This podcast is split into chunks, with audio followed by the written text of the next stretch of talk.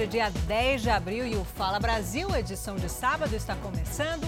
Carla Secato, seja muito bem-vinda. De volta. Muito obrigada, Thalita. Um bom dia a todos.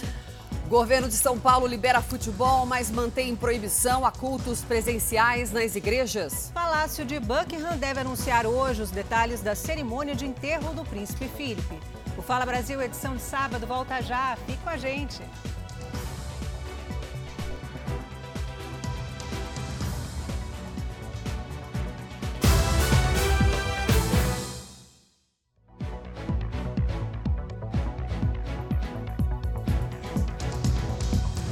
Já estamos de volta com Fala Brasil, edição de sábado. São quase 7 horas e 40 minutos pelo horário de Brasília. E hoje, a partir das 9 horas da noite, a Record TV transmite para todo o Rio de Janeiro e mais 27 cidades, Carla, a partida entre Volta Redonda e Botafogo, válida pela nona rodada do Cariocão 2021. Precisando vencer para voltar ao grupo de classificação para as semifinais, o Alvinegro aposta em um jogador que chegou como tapa-buraco e acabou virando o novo xodó da torcida. Fez a batida pro gol, Douglas! O Douglas. A habilidade embaixo das traves. Na perna direita experimentou o chute! Douglas Borges! De mão trocada, colocando essa bola pela linha de fundo. Não é a mesma diante das câmeras.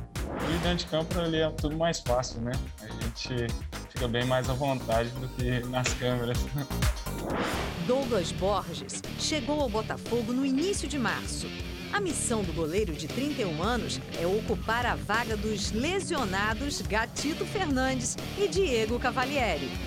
O desafio de substituir os dois gigantes não tira o sono de Douglas. Pelo contrário, ele dorme bem e até sonha. Meu grande sonho aqui é conquistar títulos aqui com essa camisa, fazer uma história bonita aqui. É, esse é o meu grande sonho aqui no Botafogo. Mas antes dos títulos, o goleiro sabe que após o rebaixamento no Campeonato Brasileiro, a missão mais importante nesta temporada é outra. A gente vai fazer de tudo para colocar o Botafogo na Série A de novo, porque não dá para ficar na Série B um clube gigantesco.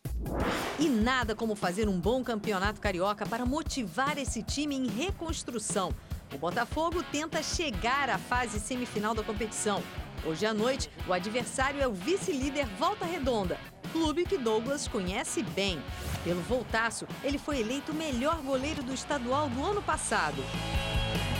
Você tem 151 jogos com a camisa do Volta Redonda. E agora vai ser a primeira vez desde que você saiu do time que vai enfrentar o ex-clube.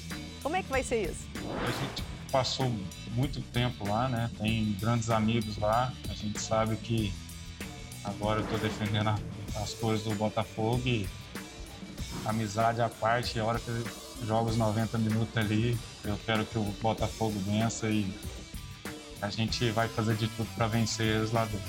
Então, que o ataque do Botafogo funcione. Porque lá atrás, o goleirão garante. Salva Douglas Borges!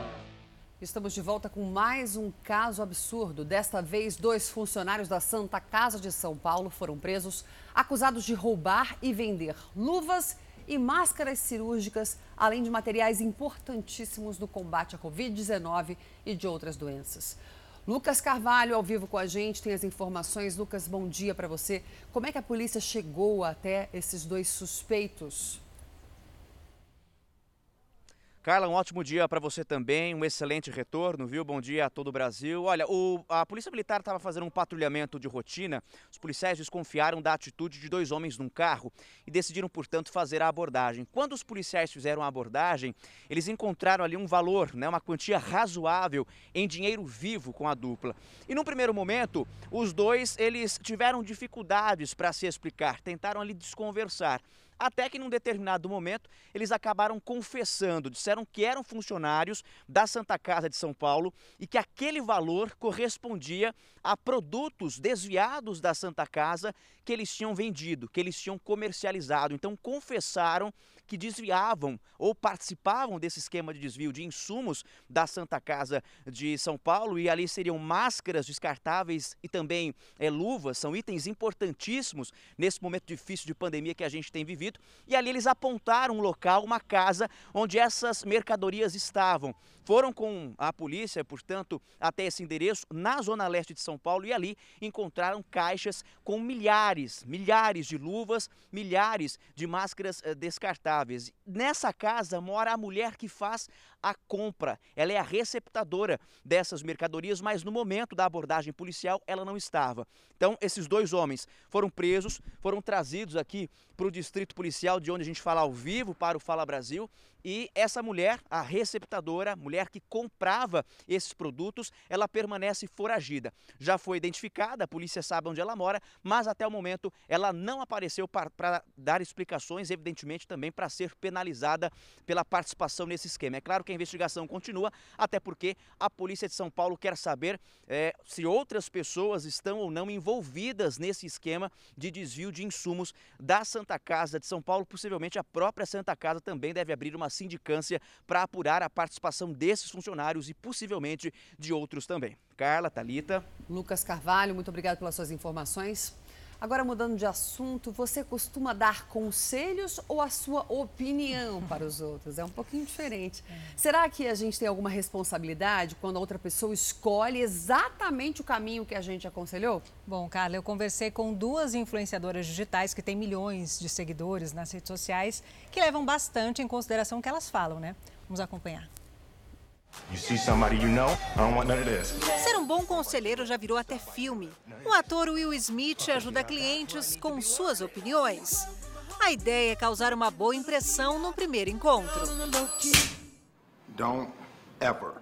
Doutor Bressan, qual é a diferença de conselho e opinião? É mais o prazer de poder passar para o outro a nossa forma de ver aquilo que a pessoa está perguntando. Algumas vezes não tem nada a ver com aquela pessoa exatamente. No conselho é diferente, porque você tem que considerar quem é a pessoa que está perguntando, qual é o contexto que ela está perguntando antes de você emitir qualquer conselho. Oi, galera! Oi, gente!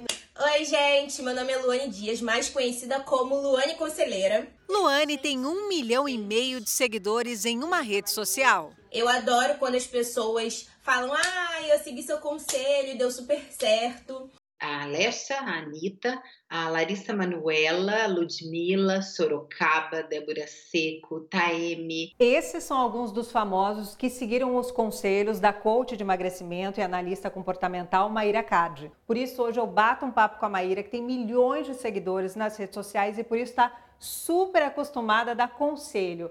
Maíra, você se considera uma boa conselheira? Dentro da minha área de emagrecimento, sim. Maíra, quando você dá um conselho para alguém, você se sente responsável pela atitude que essa pessoa vai tomar? É uma coisa que eu sempre falo para os meus seguidores: o que servir você coloca na sua mochila. E o que não fizer sentido, você joga fora, porque eu não vou agradar todo mundo. E quem se considera conselheira nas horas vagas também pede conselho. Eu busquei a terapia justamente para isso, para me ajudar nas minhas decisões. Eu era uma pessoa muito indecisa.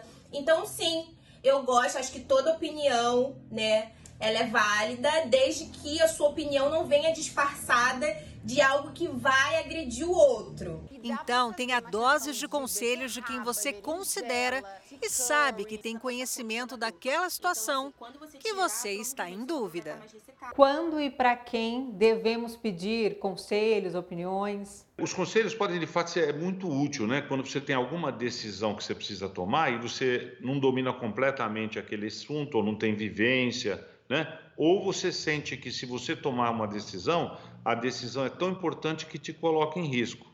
Então a gente nessa hora a gente deve pedir conselho. Agora, para quem pedir, né? Você tem que pedir para quem tem mais experiência que você, naquela área que você tem dúvida. E olha que legal, cada vez que você tem uma dúvida e você pode fazer um casamento legal, você põe uma pessoa mais velha com toda aquela experiência do que ela já viveu e põe um mais novo que ele tem ousadia, ele tem o conhecimento de tecnologia. Olha, os dois juntos formam um casal maravilhoso para tomar decisões. Não desiste, continua, vai dar tudo certo. Beijo. Nos últimos três meses, o preço médio do gás de cozinha subiu quase R$ reais no Rio Grande do Sul. Isso no Rio Grande do Sul, porque no resto do Brasil o aumento passa de 30%, cerca de 85 reais. No Sul, tem muita gente abandonando o botijão e buscando alternativas para cozinhar em casa.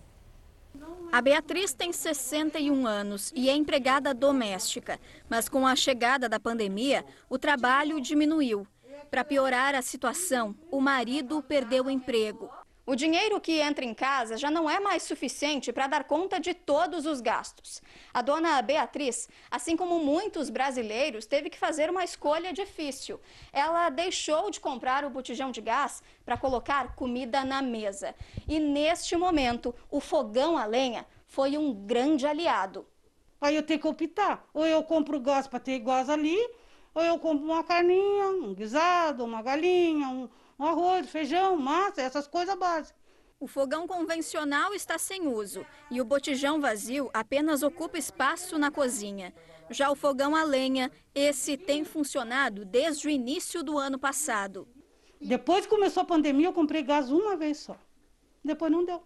E ela não está sozinha nesse período de orçamento cada vez mais apertado. Nós temos aí um grande contingente de pessoas, de famílias na extrema pobreza, né? Já chega a 40 milhões de pessoas no Brasil que vivem com uma renda mensal de até 89 reais. Né? Então a gente tem uma bomba relógio social. O botijão de gás virou artigo de luxo. Segundo a Agência Nacional do Petróleo, Gás Natural e Biocombustíveis, o preço dele aumentou quase R$ reais no Rio Grande do Sul nos últimos três meses. Não há nenhuma perspectiva de mudar essa situação, porque o gás de cozinha, os combustíveis, eles estão atrelados ao mercado internacional, ao câmbio, à oscilação do petróleo no mercado internacional. Foi uma mudança que o governo fez lá em 2016 e que mudou a política de reajustes desses preços.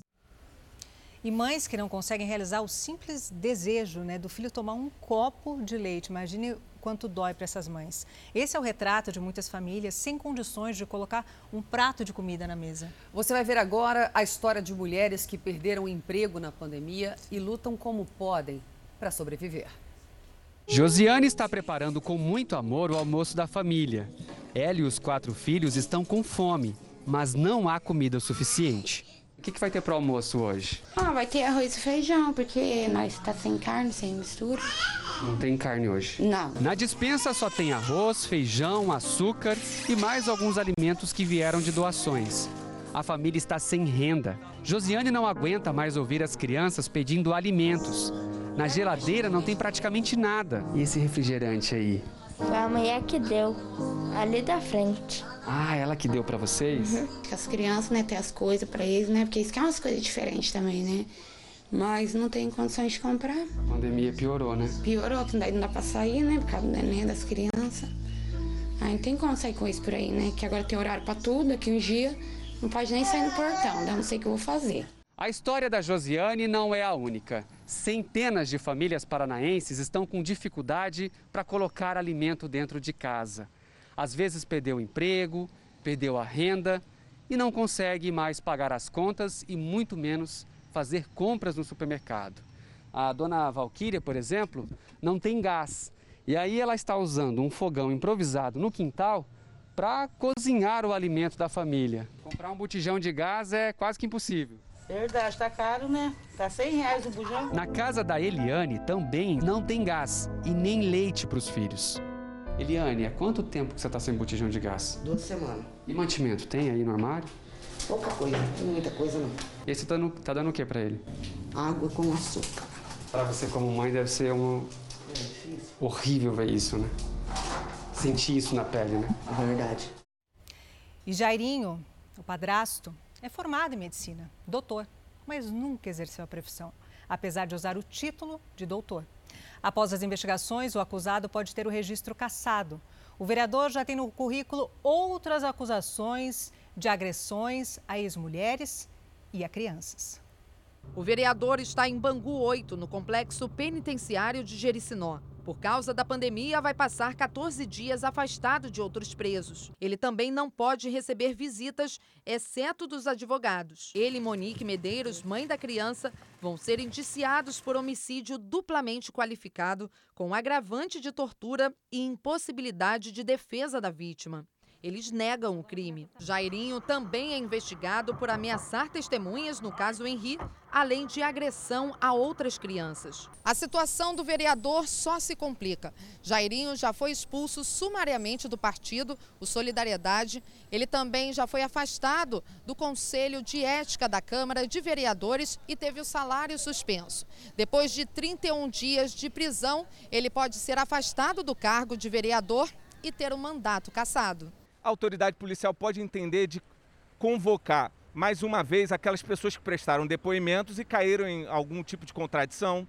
Pode ser feita uma cariação. São mais de 15 anos na carreira política. Jairinho é formado em medicina, mas nunca exerceu a profissão, apesar de usar o título de doutor no registro oficial como político. Ele também vai ser investigado pelo Conselho Regional de Medicina por omissão de socorro. Dependendo da apuração, o doutor Jairinho pode ter o registro cassado. O estado de São Paulo sai da fase emergencial e volta à fase vermelha de enfrentamento à pandemia a partir da próxima segunda-feira. A nossa repórter Maria Carolina Paz tem novas informações sobre isso, não é, Maria? Bom dia para você. O que é que muda? Oi, Carla, um bom dia para você também, Thalita, todos que nos acompanham aqui no Fala Brasil. Mudam algumas coisas, vamos contar para o telespectador. Seguinte, as lojas de materiais de construção voltam a ser um serviço essencial, então vão poder abrir para receber o público. Os clientes vão poder retirar os produtos nas lojas e também alimentos em restaurantes e lanchonetes. O toque de recolher, eh, que estava funcionando durante a fase emergencial, vai valer na fase vermelha, então das 8 horas da noite até as 5 horas da manhã.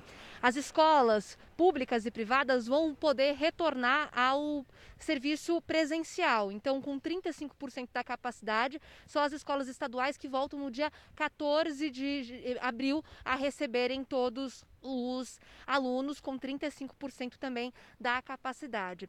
Eventos esportivos profissionais, como por exemplo o futebol, vão poder retornar, mas sem o público. Isso vale também, né? Os, os cultos religiosos, atividades em geral, não vão poder é, é, funcionar de forma presencial. Essas são algumas das avaliações e mudanças feitas pelo governo, né, que começam a valer a partir da segunda-feira e vão até o dia 18 de abril, no outro domingo. Isso foi determinado pelo governo de São Paulo através de um estudo da taxa de ocupação de leitos da UTI, que, segundo o Estado, ainda é uma taxa muito alta, mas já vem apresentando algumas quedas. Por exemplo, as escolas né, voltarem a receberem os alunos com 35% da capacidade é também uma decisão tomada influenciada pela vacinação dos profissionais da área da educação que começa no dia de hoje. Daqui a pouquinho eu volto no Fala Brasil para a gente contar justamente sobre a vacinação desses professores e todos é, funcionários que trabalham na área da educação. Talita. Perfeito, Maria Carolina. Continuo com você aqui no telão. Eu ia falar justamente isso. Você adiantou o assunto perfeito. A vacinação dos professores e profissionais de educação, né, Maria, ia começar na segunda-feira e foi antecipada para hoje. Daqui a pouco a gente volta ao vivo com a vacinação e com essa informação tão importante. Os professores têm que se proteger e o estudo foi considerado serviço essencial. E só para complementar, Maria Carolina, a gente volta daqui a pouco com você. Não é obrigatória a volta presencial, tá bom? E a prefeitura dá prioridade para as mães que precisam trabalhar e não têm com quem deixar as crianças. E as crianças que podem ficar em casa, que fiquem, porque ainda existe um risco grande de contaminação e não é justo né, que os professores profissionais de educação corram esse risco dessa doença mortal. Carol, muito obrigada. Talita, voltamos para a bancada. Assunto importantíssimo. Aliás, muito assunto hoje, né? Muito. Quente. E daqui a pouco, como você disse da vacinação, só lembrando que tinha um grupo prioritário, os professores, né? A gente Entraram. fala professores, mas na verdade não são professores, são profissionais da área da educação. educação. Tem merendeiras, tem auxiliar de limpeza, tem diretores. E os policiais foram considerados serviços essenciais, linha de frente, por isso o grupo prioritário. A gente vai mudar de assunto, vai falar do mundo animal, mas a nossa equipe flagrou uma imagem curiosa, bonita. Isso aconteceu na Zona Leste. Temos a imagem? Olha só que imagem bonita para brilhantar esse sábado. 8 horas e 14 minutos pelo horário de Brasília, um tucano na selva de pedra, né? Como a gente fala aqui, aqui em São Paulo. É difícil a gente encontrar assim, animais dessa, desse tipo, desse porte de tucano. Mas a nossa equipe viu, também ficou surpresa e foi lá, flagrou e trouxe para a gente essa imagem ao vivo. E sentimentos como euforia, timidez, insegurança e medo de falar em público fazem parte da vida da gente, não é verdade? E nem sempre conseguimos entender. Esse é o assunto de hoje do nosso papo no quadro Mistérios da Mente Humana com o nosso comentarista, o Isaac Efraim. Por que, que eu sou tão tímido? Por que, que eu tenho tanto medo de falar em público? Quando a gente fala em público, quando a gente tem que de alguma forma sair de dentro da gente ou sair de dentro da nossa toca, a gente tem um sentimento de exposição, a gente se sente exposto, exposto ao julgamento do outro e dá medo, bate insegurança. Não tem como. Algumas pessoas mais, outras menos, porque o julgamento do outro na nossa cabeça, a aceitação do outro, é que vai nos permitir ser bem-sucedido, se dar bem na vida. Você vai falar assim, mas doutor Isaac, como é que eu faço para me liberar disso daí? Você usa o um método Jair Rodrigues. Qual é o método Jair Rodrigues? Deixa que digam, que pensem, que falem, deixa isso para lá, vem para cá deixa as pessoas pensarem o que quiserem. É difícil, mas é possível. É normal se sentir seguro devido a essa pandemia e o que, que a gente faz para superar isso? Quando a gente perde as referências do conhecido, quando a gente entra em contato com o desconhecido, com o não controlado, o normal é que a insegurança venha. A insegurança vai embora sozinha à medida que você se foca e presta atenção. Você vai entendendo o ambiente onde você está. Se você quer se livrar de imediato da insegurança, se você já quer entrar seguro nas situações que não dá, quem vem correndo é a ansiedade. Qual a diferença entre a felicidade e a euforia? A euforia é um estado de excitação pra prazerosa, aquela coisa da de você ficar vibrando, quando você está numa danceteria, quando você está vivendo uma paixão. É uma sensação ótima, mas ela é muito acelerada, ela é muito agitada, ela é muito excitante.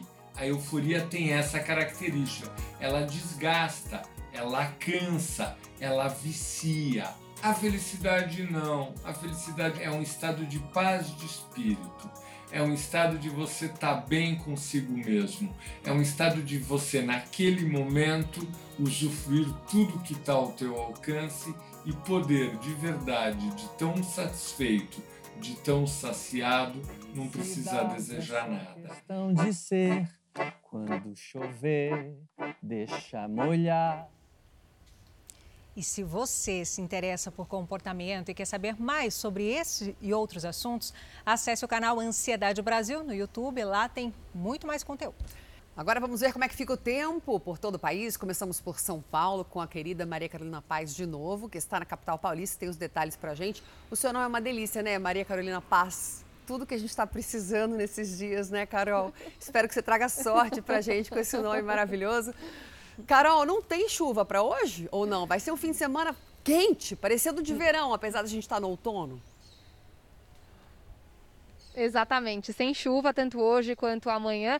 Na sombra, viu, Carla? Faz frio. No sol já faz bastante calor. Isso porque a mínima no dia de hoje é 16, a máxima é 29. Olha só como a gente tem uma diferença muito grande. Eu tô aqui na região da Zona Sul de São Paulo. A gente sabe, né, que os parques e as praças estão fechadas, mas essa aqui ela é aberta para rua. Então, por isso, muita gente ah, pratica um exercício, faz uma caminhada, anda com as crianças, também com o cachorro. Nesse momento, tem algumas pessoas aqui praticando uma atividade ao ar livre felizmente todas usando a máscara de proteção contra o coronavírus. No dia de hoje, a umidade fica ali nos 30%, e isso é considerado uma umidade baixa. Então eu vou reforçar aqui para as pessoas é, se hidratarem, tomarem bastante água no dia de hoje. Amanhã, a mínima 17, a máxima 30 graus. Termino para vocês aqui ó, com esse céu azul. Olha só que bonito na capital paulista no dia de hoje. Thalita, Carla, volto com vocês. Dia lindo na capital paulista, ó, por essa imagem aí do seu cinegrafista, nenhuma nuvem no céu, calorão.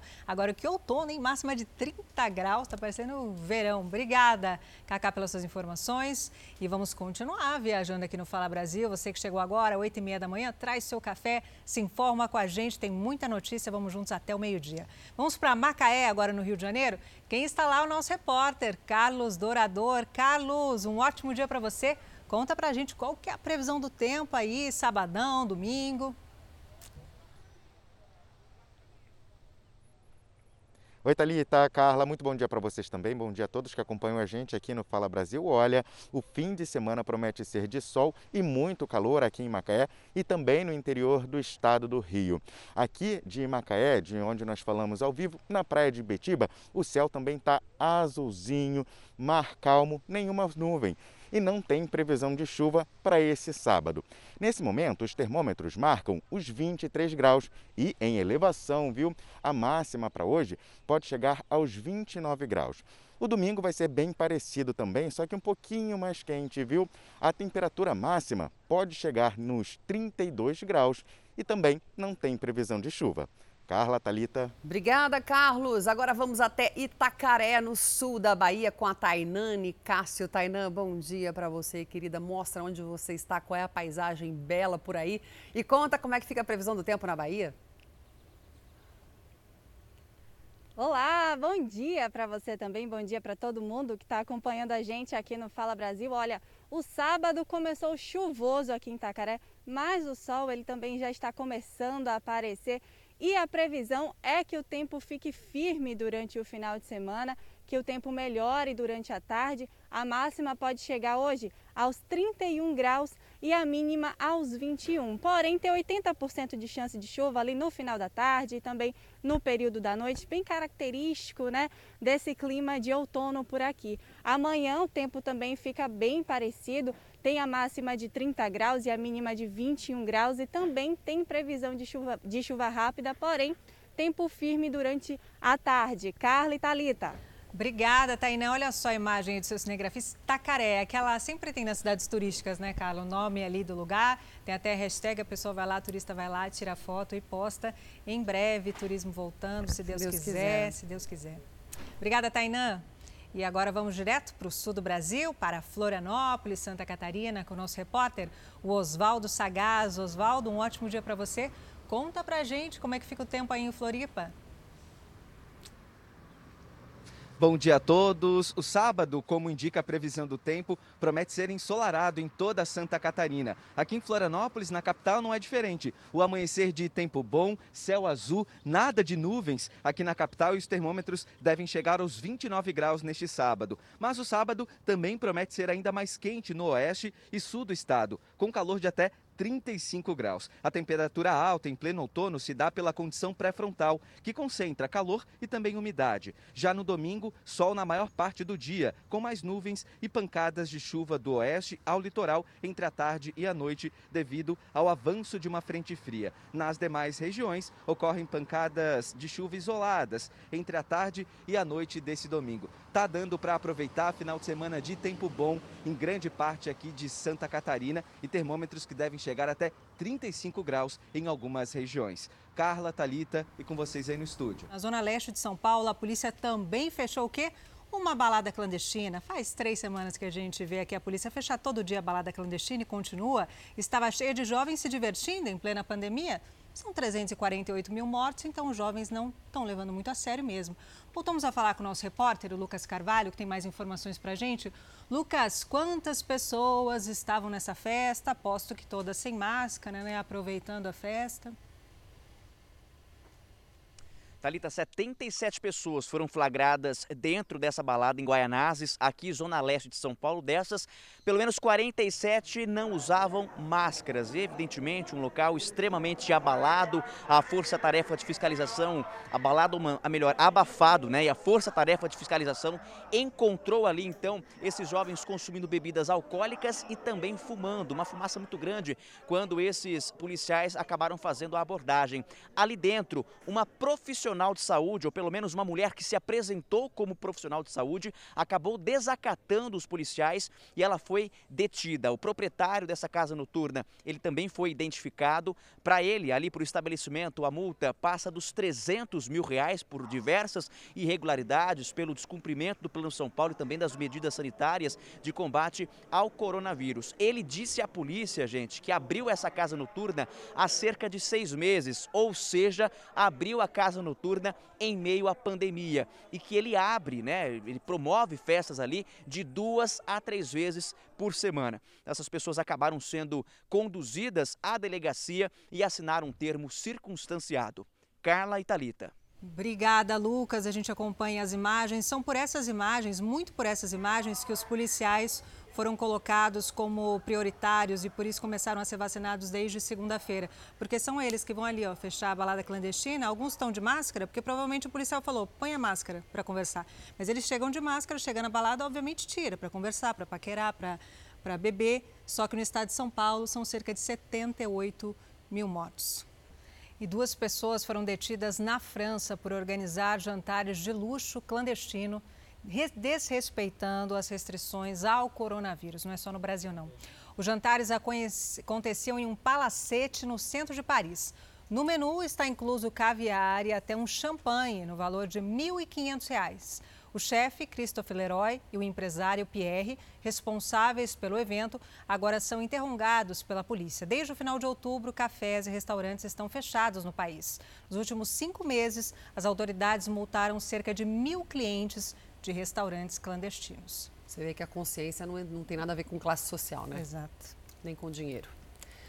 E a solidariedade em meio à pandemia. Uma das maiores indústrias de alimentos do mundo destinou quase mil itens hospitalares para o sistema público de saúde. Esses materiais viralizaram a abertura, viabilizaram a abertura dos novos leitos de terapia intensiva. A região sul do país recebeu respiradores e outros equipamentos para auxiliar no tratamento de pacientes com a Covid-19.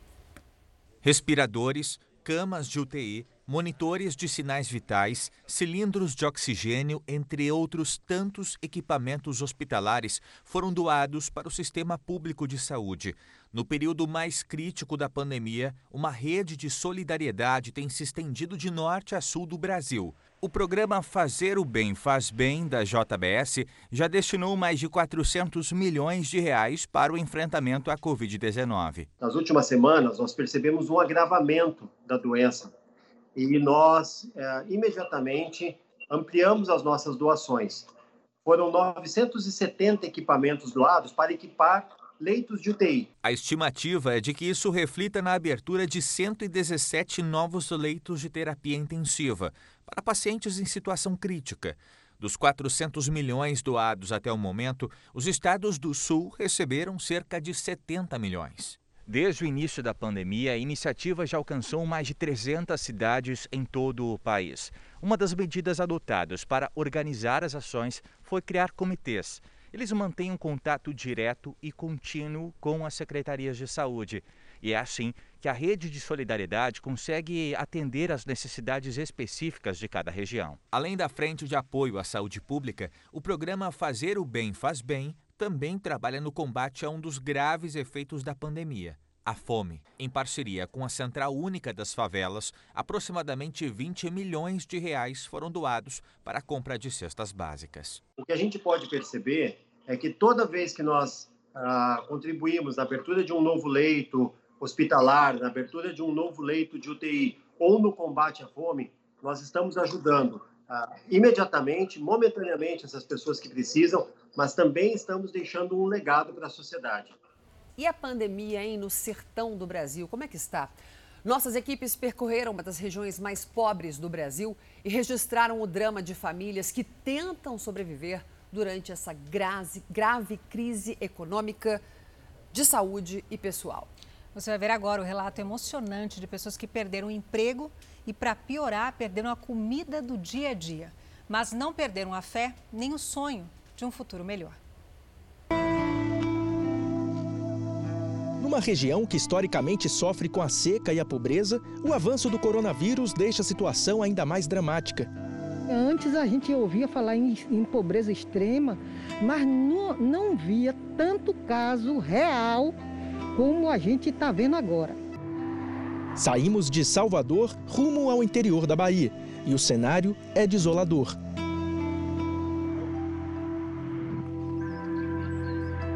No vilarejo de Engenho Novo, região de Feira de Santana, Maria Telma não usa o fogão há quase um ano, porque não tem dinheiro para comprar o gás. Ela improvisou este fogão a lenha para cozinhar. Isso quando tem algum alimento em casa. Hoje o almoço vai ser o quê? Nada. Nada. O que é que tem? É a verdade. Não tem nada? Viu? É a verdade aí, ó. A verdade. Aí foi o café, aí- Aí foi o café de, de manhã. Uma hora dessa, se tivesse comida pronta, eu não tava fazendo comida no fogo. Duro você chegar meio dia procurar um prato de comida pra dar um filho e não ter. O marido, Olegário, só trabalha quando encontra um bico como capinador. O casal, os cinco filhos e um neto vão comer hoje com a ajuda da vizinha. A situação da família de Elizabeth é ainda pior. Mãe de seis filhos está sendo despejada. É para cá que a família está se mudando. Desde a semana passada, eles constroem esse barraco com pedaços de madeira que encontram na rua. Faltam ainda o telhado e também o cimento no chão. Coisas básicas e que eles não sabem se vão conseguir arranjar. Elizabeth ajuda a erguer as paredes de madeira. Aqui é o banheiro. Não, aqui é a cozinha, aqui é o banheiro e aqui é a sala grande. Ela e o marido estão trabalhando como catadores, mas conseguem tão pouco que não têm dinheiro nem para comprar máscaras e ficam assim, expostos ao vírus. Achar trabalho está mais difícil? Tá, a gente passa aí, meu marido passa, vem o serviço, a gente pergunta se tem vaga, mas não tem. Quase 600 quilômetros separam os vilarejos de Feira de Santana a Juazeiro do Norte, no Ceará. Mas lá a dona Cícera também sofre o desemprego agravado pela pandemia. Viúva, dona Cícera trabalhava como artesã, confeccionando chapéus de palha, mas os clientes sumiram. Parou, o homem que vinha comprar não veio mais. E tem a semana que eu ganhava 40 reais. Ficou pior. A gente fica parado, né, sem trabalhar nada. Sem trabalho e sem opção, as histórias se repetem por todo o sertão. E no interior de Pernambuco, além da pandemia, os agricultores enfrentam outro inimigo, como mostra o repórter Ciro Guimarães. Estamos na zona rural da cidade de São Vicente Ferrer, a 102 quilômetros do Recife, conhecida pela produção de bananas e outras frutas. Mas a seca, que já dura mais de seis meses, está castigando quem depende da terra para sobreviver. A pouca chuva que caiu aqui na região mal deu para encher os barreiros que atendem os pequenos agricultores. Este aqui, por exemplo, está praticamente seco. Mais de 50 municípios do Agreste e do Sertão de Pernambuco já decretaram situação de emergência por conta da seca. Daniel calcula o duplo prejuízo causado pela soma da forte estiagem e a pandemia. A queda na produção de bananas foi de 90% nesta safra. Com isso, ele não conseguiu manter os empregos. Sem produção, não tem como a gente ajudar o, o morador, né? Aí fica difícil para nós e para o morador, que depende de um dia de serviço também para é, tirar para fazer sua feira. Ficou bastante difícil. Nesta escola abandonada, Dona Marciana vive com o marido, um filho e duas netas. Aqui, a pouca água que serve toda a família e a dos animais está quase acabando. A água que tem é essa daqui. Graças a Deus, ainda tem essa, só essa. Na casa do seu Dorgival, o almoço farto na mesa deu lugar a um cardápio conhecido do sertanejo, a tanajura, uma espécie de formiga. É tanajura com cuscuz e feijão. Desemprego, fome, pandemia. Mesmo com tanto sofrimento, essas pessoas mantêm a esperança.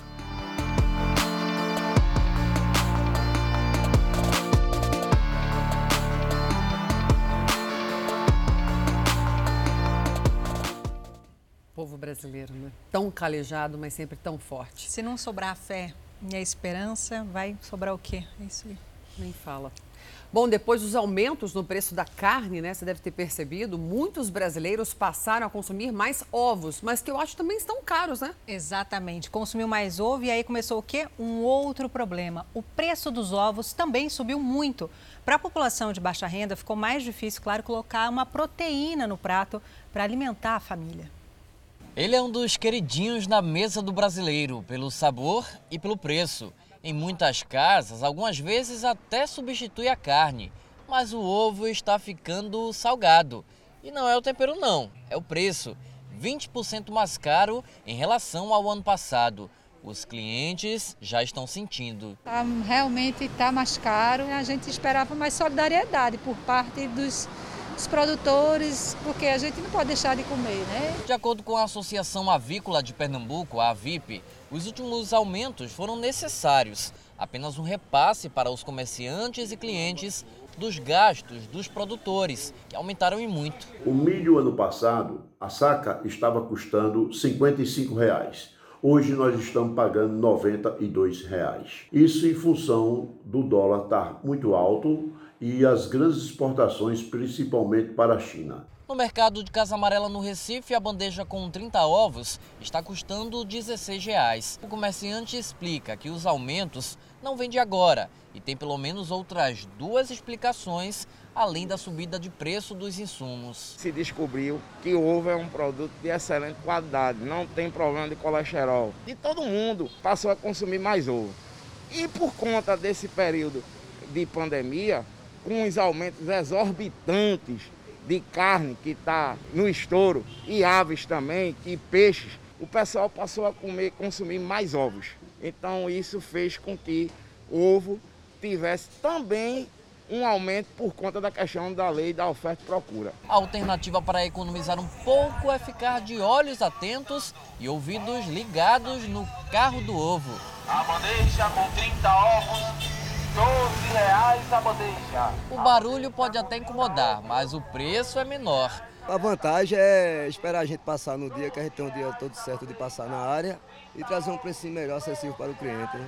Bom, voltamos para São Paulo, voltamos para o Brasil. Uma boa notícia: o governo de São Paulo antecipou para hoje o início da vacinação dos professores e outros profissionais da educação, incluídos no grupo prioritário agora da imunização contra a Covid-19. Não era, mas agora é e tem que ser mesmo. Não é, Maria Carolina Paz? Voltamos ao vivo com você. Você está num dos pontos de vacinação da capital paulista. Como é que está a movimentação por aí? Já tem professor na fila? Já tem sim, viu, Carla? São mais de 100 pontos, é, incluindo né, UBS, Amas e drive-thrus na capital paulista. Eu estou em um deles, na zona sul de São Paulo, o ginásio de Birapuera, que foram montadas cinco tendas de drive-thru. Elas estão aqui, ó, depois dessa curva. É ali onde a dose da vacina está sendo aplicada. Só que antes, né, antes de chegarem ali, tanto os profissionais da área da saúde, quanto os da segurança, da educação e também os é, idosos, né, eles precisam passar por uma triagem. Aqui é feita a checagem do cadastro. Isso porque precisa ser feito aquele cadastro antes no Vacine Já. Os da educação, por exemplo, é no site Vacine Já Educação. Lá é necessário colocar, por exemplo, o CPF, o nome e profissionais da educação das redes municipal, federal e privada precisam colocar também o olerite, né, para provar que eles estão exercendo a função. E aí assim que eles fazem esse cadastro, recebem um comprovante via e-mail que precisa ser validado na escola e tem um QR Code, né, que é aquele código, e isso é validado aqui na hora da triagem. Se tiver tudo certo, tudo OK, o carro passa e aí sim a dose é aplicada tem fila por aqui e uma fila cheia de esperança. Eu posso afirmar isso. Eu já conversei com algumas pessoas, inclusive com uma professora, e ela disse que a ansiedade era mil, é, encheu o olho dela de lágrima, mas ela disse também que é preciso cobrar uma agilidade, porque a vacinação para a área de educação é de 47 anos ou mais e muita gente trabalha na área da educação e tem menos dessa idade. Então, por isso, é necessário também cobrar uma agilidade do governo. A expectativa são 350 mil pessoas da área da educação, 150 mil já estão validadas, estão aptas para tomarem a primeira dose da vacina contra o coronavírus e a frase de a, a, fala de hoje, a palavra que eu escutei muito aqui hoje é esperança. Carla, Talita. É claro, Carol, esperança. E as aulas voltam segunda-feira em São Paulo. A prefeitura já autorizou que volte na rede municipal e na particular. Só que como voltar, né, Maria Carolina Paz, sem a vacina, né? Infelizmente, tem que agilizar isso o mais rápido possível. Por enquanto, é só uh, acima de 47 anos, profissionais da área de educação e também professores. E eu tenho uma outra notícia, Carol, que a gente volta daqui a pouquinho com você também, é que adiantou também para os idosos, é acima de 67 anos, é segunda-feira. Você volta daqui a pouquinho para falar isso, né? Isso mesmo, vamos contar todos os detalhes da vacinação, vou até inclusive para um outro ponto para mostrar também. Carla, como você disse, é importante a gente reforçar, né? São os profissionais da área de educação, então isso inclui os professores, secretários, diretores, auxiliares de serviços gerais, limpeza, todos aqueles ligados à educação em escolas privadas eh, e também às é, públicas, né? Então, federais, municipais e estaduais. Maria Carolina, muito obrigada pelas suas informações. Vacina fundamental. Aliás, profissional de limpeza devia ser prioritário em todos os lugares, né, Thalita? Exatamente. Estão sempre ali pegando lixo, ajudando a gente a ficar bem. E outra coisa que eu queria abordar aqui é a importância da vacinação das pessoas com deficiência, gente. Como assim não começou ainda? As pessoas já sofrem de comorbidades físicas e não se vacinaram? A vacina atualmente é a única saída para a gente sair dessa pandemia. Exatamente. Não tem outro jeito. Não tem outro jeito. A vacinação é a esperança para sair das duas crises sanitárias não e econômicas. Mais de 22 milhões de brasileiros já tomaram a primeira dose. Isso equivale Falta a 10,68% da nossa população, que é de mais de 210 milhões de habitantes. Então, falta muita coisa. Lembrando que essa primeira fase aí dos professores, professores não, profissionais da educação, que tem merendeira, auxiliar de limpeza. Já foram disponibilizadas 350 mil doses. Tem muita coisa ainda que a Carolina vai trazer informações sobre a vacinação ainda hoje. E num dia normal, 8 milhões e 400 mil pessoas em São Paulo circulam em trens, em ônibus e também metrôs.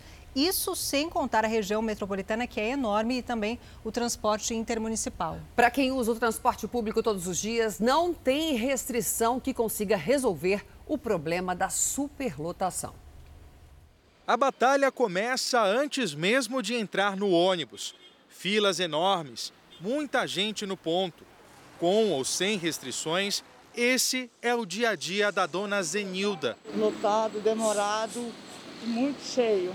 No transporte lotado, o tão recomendado distanciamento social praticamente não existe. Não consegue se proteger direito, né? Não, não dá. Você coloca duas, três máscaras. Todo mundo está correndo risco e tem medo, né? Se uma pessoa tossir ou qualquer coisa acontecer, todo mundo pega. Aqui na capital paulista, segundo a prefeitura, a demanda de passageiros nos ônibus municipais caiu pela metade nas duas últimas semanas. Mas quem utiliza o transporte público todos os dias no horário de pico diz não ter sentido essa diferença. Para mim, saio todos os dias da mesma forma. Não vi nenhuma diferença até então. A prefeitura afirma que 93% da frota de ônibus está mantida nos bairros mais afastados. São 88% em toda a cidade. E o índice é superior à demanda apresentada desde o início da pandemia. Impossível não amenizou em nada. A Estação da Luz virou símbolo nacional de aglomeração no transporte público. É uma importante ligação do centro de São Paulo com outras partes da cidade e municípios da região metropolitana. Mas desde que as restrições por conta da pandemia começaram, o cenário de empurra-empurra é o mesmo, seja nas plataformas ou dentro dos trens. É, isso é um crime. Essa população está todos os dias exposta a esse vírus, que é muito mais contagioso que o anterior. E aí, conversando hoje de manhã com o editor Marcelo Brasil, do Fala Brasil, a gente pensou numa solução, talvez possível ou não no Brasil. É, e, se, e se baixassem os valores das passagens de ônibus, a partir das 10 da manhã, por exemplo? Em vez de 7, 4 reais para 1 real, 2 reais. Isso já acontece fora do Brasil. Talvez assim as empresas se animassem, porque vai cair o custo das passagens de ônibus, né, dos profissionais, e você diminui e divide o horário, porque atualmente o que está acontecendo é uma chacina. É uma ideia. Agora que parece, né, Carla, que o critério é que no transporte público o vírus não vai. Será que é isso? Só que não, né? Porque o vírus está lá e essas pessoas precisam trabalhar. A gente entende que as pessoas precisam trabalhar, precisam de transporte público. Agora, elas ali na linha de frente não percebem que aumentou ou que está normal a quantidade de ônibus. Claro que não. E pelas imagens aéreas, vimos muitos ônibus, dezenas e dezenas lá parados na garagem, enquanto o ser humano, em busca do seu dinheiro para trazer comida para casa, fica se esmagando no trem ou no ônibus. E São Paulo ainda está em uma fase emergencial, muda para a fase vermelha na segunda-feira, mas a região da 25 de março sempre está lotada. Vamos para lá ao vivo conversar com o nosso repórter Eduardo Souza para saber como é que está o movimento por lá. Souza, bom dia, qual que é a situação por aí? Bom dia, Thalita. Nós estamos aqui na esquina da Rua 25 de Março com a Avenida Senador Queiroz. O comércio todo fechado aqui porque a fase emergencial proíbe esse tipo de atividade. Mesmo assim, a gente vê um, uma certa aglomeração, principalmente do outro lado da avenida. Agora o Anderson Rosa vai mostrar, porque tem um grande número de ambulantes na rua e acaba concentrando muitas pessoas, né? esses vendedores e as pessoas que estão circulando pela rua aí acabam ficando um pouco aglomeradas, o que não é recomendado nesse momento né, de pandemia, de hospitais lotados. Né? Na segunda-feira, o estado de São Paulo, 645 municípios, passam para a fase vermelha, mas não muda muito em termos de abertura de atividades, as atividades não essenciais vão continuar fechadas, bares, restaurantes, lojas, shoppings. O que vai mudar é a liberação das lojas de materiais de construção, que vão poder abrir, as escolas também vão ser reabertas e também a retirada de produtos no local de consumo, tanto em restaurantes como no comércio, passa a ser permitido o chamado takeaway. Mas o toque de recolher das 8 da noite até as 5 da manhã vai continuar valendo também na fase vermelha. Outra, outra coisa que, que, que muda a partir de agora é, é, foi a liberação das atividades esportivas, o Campeonato Paulista, que, que volta, mas ainda sem público, a partir da semana que vem. Segundo o governo do estado, ah, os hospitais né, já houve uma redução de 17% aí na, na internação nas UTIs do estado, é, com essas restrições aí durante a fase emergencial que termina amanhã no estado de São Paulo. Volto com vocês, Thalita e Carla. Termina, mas ainda com algumas restrições, não é, Souza? Obrigado pelas informações. A polícia prendeu cinco integrantes de uma quadrilha de golpistas. Os criminosos montavam empresas de fachada e causaram um prejuízo de 3 milhões de reais em mais de 20 vítimas no Rio Grande do Sul. Polícia! Polícia! Polícia! Polícia! Polícia! Sai com a mão na cabeça, com a mão na cabeça. Quatro meses de investigação que resultaram na operação nomeada como compra a prazo. Foram cumpridos 13 mandados de busca e apreensão e outros seis de prisão temporária. Isso para desarticular uma quadrilha que causou prejuízos que chegam na casa dos milhões em pelo menos 20 empresas da região metropolitana de Porto Alegre e no Vale dos Sinos. A investigação apontou que um dos envolvidos no esquema mora ou estava de passagem nessa casa que fica na zona rural de Glorinha. Conforme testemunhas, o homem procurado saiu um pouco antes dos policiais chegar para trabalhar. Agora, os investigadores fazem uma varredura para procurar por celulares e documentos que possam auxiliar na sequência da operação. Todos os outros procurados foram presos. São quatro homens e uma mulher. Conforme a polícia, eles são a ponta do iceberg do bando. Não são pessoas do crime, né? São estelionatários, né? Conhecidos, inclusive. E agora nós estamos buscando outros, outras provas a mais, né? Estelionatários experientes cometiam um chamado golpe da arara. E só nos quatro meses que foram investigados, foi constatado que movimentaram 3 milhões de reais, fruto dos golpes. Em um dos casos, uma empresa que fabrica máscaras e aventais para proteção contra o coronavírus perdeu 700 mil reais em produtos. Esse caminhão apreendido durante a operação era utilizado para fazer o frete das mercadorias, que eram falsamente adquiridas pelos criminosos. O veículo estava em um local que funcionava como depósito da quadrilha, em Novo Hamburgo. Esse carro, que era igualmente utilizado nos golpes, também foi confiscado. E o Palácio de Buckingham deve anunciar nos próximos dias os detalhes da cerimônia de enterro do príncipe Philip, marido da rainha Elizabeth II, que faleceu ontem aos 99 anos. Para evitar aglomerações, não será feito um funeral com honras de Estado. No alto ou nas ruas, as homenagens ao príncipe Philip puderam ser vistas por todo o Reino Unido. O país decretou luto oficial e, mesmo com restrições por causa da pandemia, muitos britânicos de todas as idades foram até o Palácio de Buckingham. Flores foram deixadas também no Palácio de Windsor, onde o marido da Rainha Elizabeth II viveu os últimos dias.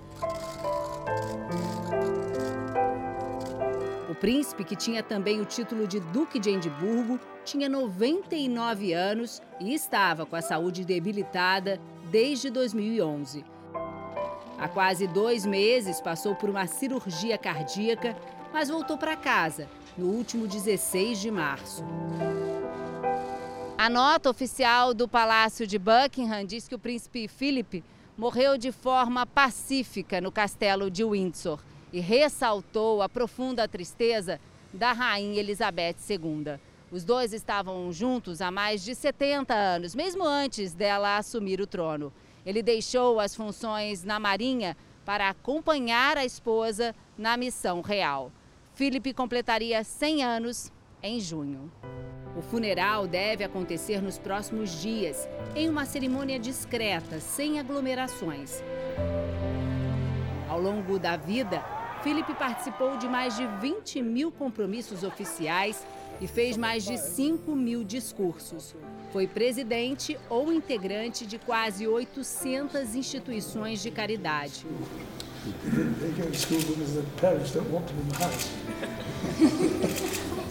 Philip era pai de Charles, avô de William e bisavô de George, os três primeiros na linha de sucessão da coroa britânica. Nos últimos tempos, o Duque de Edimburgo apareceu em compromissos oficiais de forma ocasional. Líderes de vários países prestaram condolências à família real.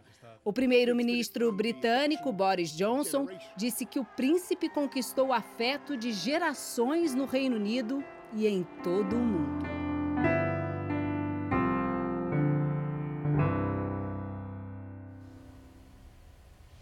E o presidente Jair Bolsonaro também enviou mensagem de condolências à Rainha Elizabeth II e à população britânica. Voltamos ao Brasil, hora de ver como está o tempo por aí. A gente começa com a grávida mais linda do Brasil, Manuela Queiroz, direto de Goiás. Aliás, já está quase para nascer, né, Manu? Mas conta pra gente, além de quando sua bebezinha chega, como é que tá o tempo em Goiás? Nada, né? É, se você pagar ah, não. Eu viu muito feliz com o seu retorno aí, cheia de saúde. Bom dia para você, meu amor. Hoje, nove meses, viu? Entrando no nono mês. Ainda tem uns dias pela frente aí para ela chegar com muita saúde, graças a Deus. Carla, bom dia mais uma vez. Bom dia para Talita, bom dia a todos que nos acompanham. Então, aqui, aqui em Goiás é assim, né? A gente tem aquele climinha mais ou menos fresquinho de outono e de, daqui a pouco de inverno. Mas não adianta, chega meio-dia, chega 11 horas da manhã, aquele sol dia rachar como já está hoje. Vou pedir para o nosso Cinegra, Andrezinho Almeida, para fazer um movimento com a câmera aí para mostrar que não tem nenhumazinha nuvem no céu, aquele céu lindo, lindo. Deve ficar assim hoje, amanhã também, não deve chover. A temperatura máxima prevista, de acordo com a meteorologia, 28, 29 graus. Mas a gente sabe que a sensação térmica vai muito além disso, né? Esse solzão que está aqui agora já chega aquela sensação de 32 graus. À noite, dá uma amenizada aí na temperatura, pode chegar a 19 graus. E aí, isso é só de madrugada, porque durante o dia a gente não registra isso aqui não, viu? Mas o importante é saber que não há previsão de chuva e a gente alertar a população que a umidade relativa do ar com isso já está bem baixa, viu? Em alguns dias a gente registra já 30%, ou seja, muito cuidado com a hidratação, afinal de contas, né, Carla Talita, a essa altura do campeonato, tudo que ninguém precisa é de adoecer. Então, tem que se hidratar bastante para manter a saúde em dia. Eu volto com vocês. É verdade, Manuela. Um beijo para você, um beijo no barrigão. Vamos para Brasília, vamos para a capital federal? Yuri Ascar, meu querido, saudade de você, bom dia. O tempo esfriou essa semana em Brasília? É sério isso? É verdade esse bilhete?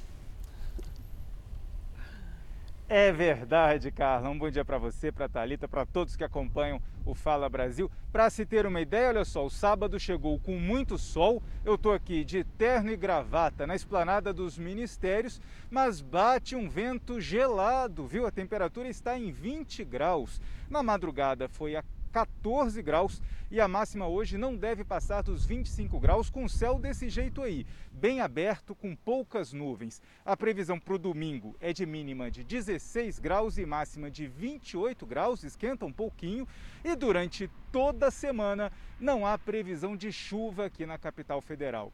Carla, Talita, Obrigada, Yuri, pelas informações e por esse céu bonito de Brasília, refletindo aqui, ó, ficando duplo no nosso cenário. Que maravilha. Obrigada, Yuri, pelas informações. Vamos descer o mapa? Vamos descer? Vamos descer? Vamos para o Rio Grande do Sul? Como é que será que está em Porto Alegre, hein? É a Mel Albuquerque. Oi, Mel, bom dia para você. Como é que fica o tempo por aí?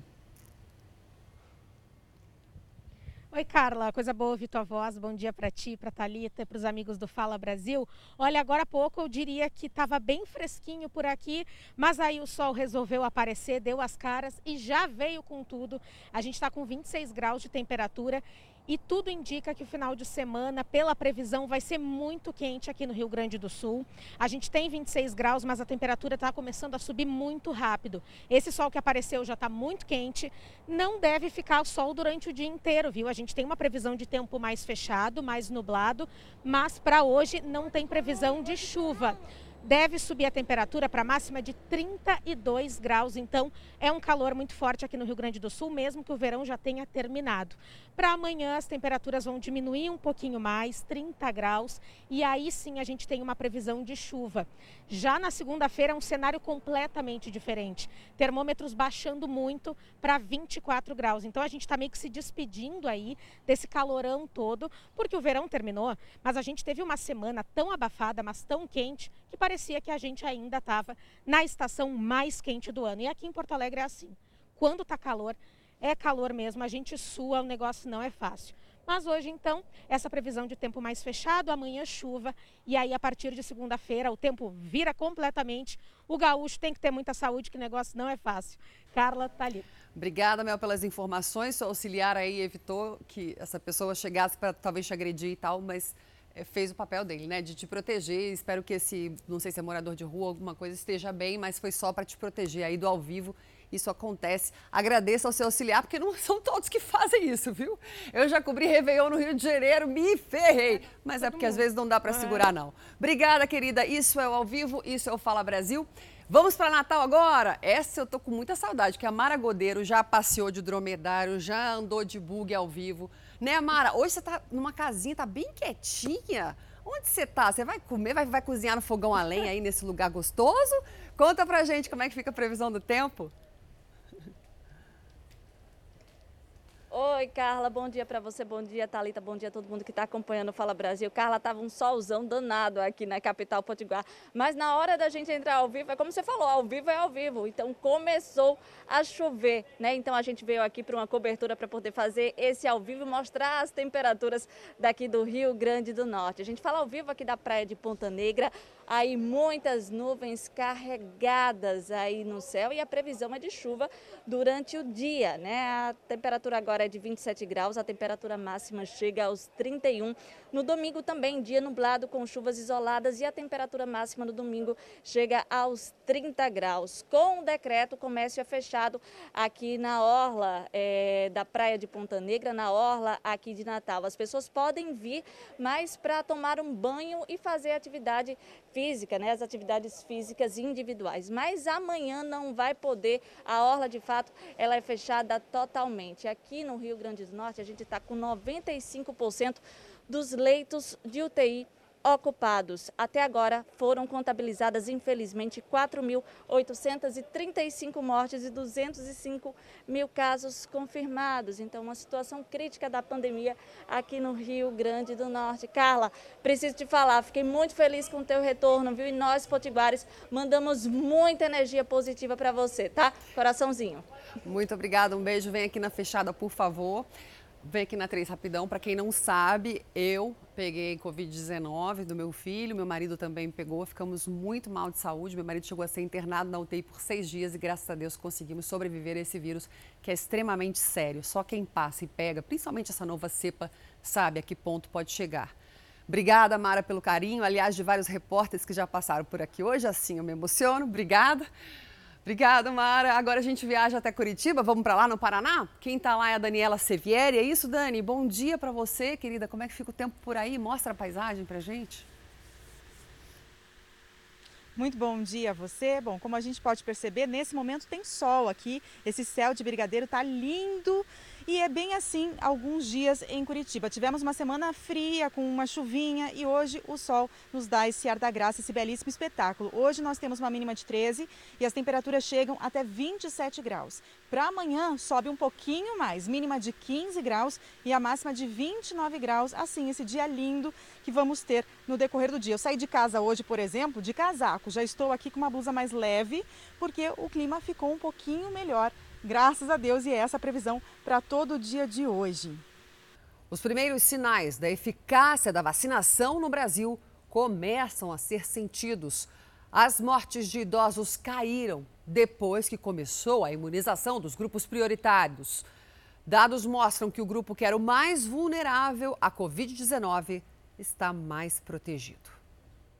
Um estudo, ainda preliminar, mostrou que as mortes de idosos com mais de 90 anos caíram pela metade desde que a vacinação começou em fevereiro em São Paulo. A informação foi divulgada pela Secretaria Estadual de Saúde. Esse dado também é notado aqui no Rio Grande do Sul. As mortes de idosos com mais de 80 anos caíram no estado, ainda que de forma modesta. Em janeiro, elas representavam quase 30%. Em abril, esse número caiu para 25%. A vacinação está surtindo efeito. Segundo, que as medidas de prevenção que estão sendo adotadas também estão surtindo efeito. O Rio Grande do Sul chegou a registrar mais de 110% de internações em leitos de UTI. Esta é a primeira semana depois da entrada de todo o estado na bandeira preta de risco altíssimo para a transmissão da doença, em que é registrada a redução nas internações por Covid-19. Nós vamos aumentando a faixa daqueles que vão se beneficiando com a imunização e também com a diminuição da gravidade da doença. Exatamente. Se você pega o Covid, vacinado, você tem menos sintomas, não evolui para o grave. E um dado importante de eu falar para vocês, eu que enfrentei a Covid recentemente, o vírus anterior, em cada 10 ml que os médicos e profissionais avaliavam, tinha 1 para 7 mil da carga viral na primeira onda.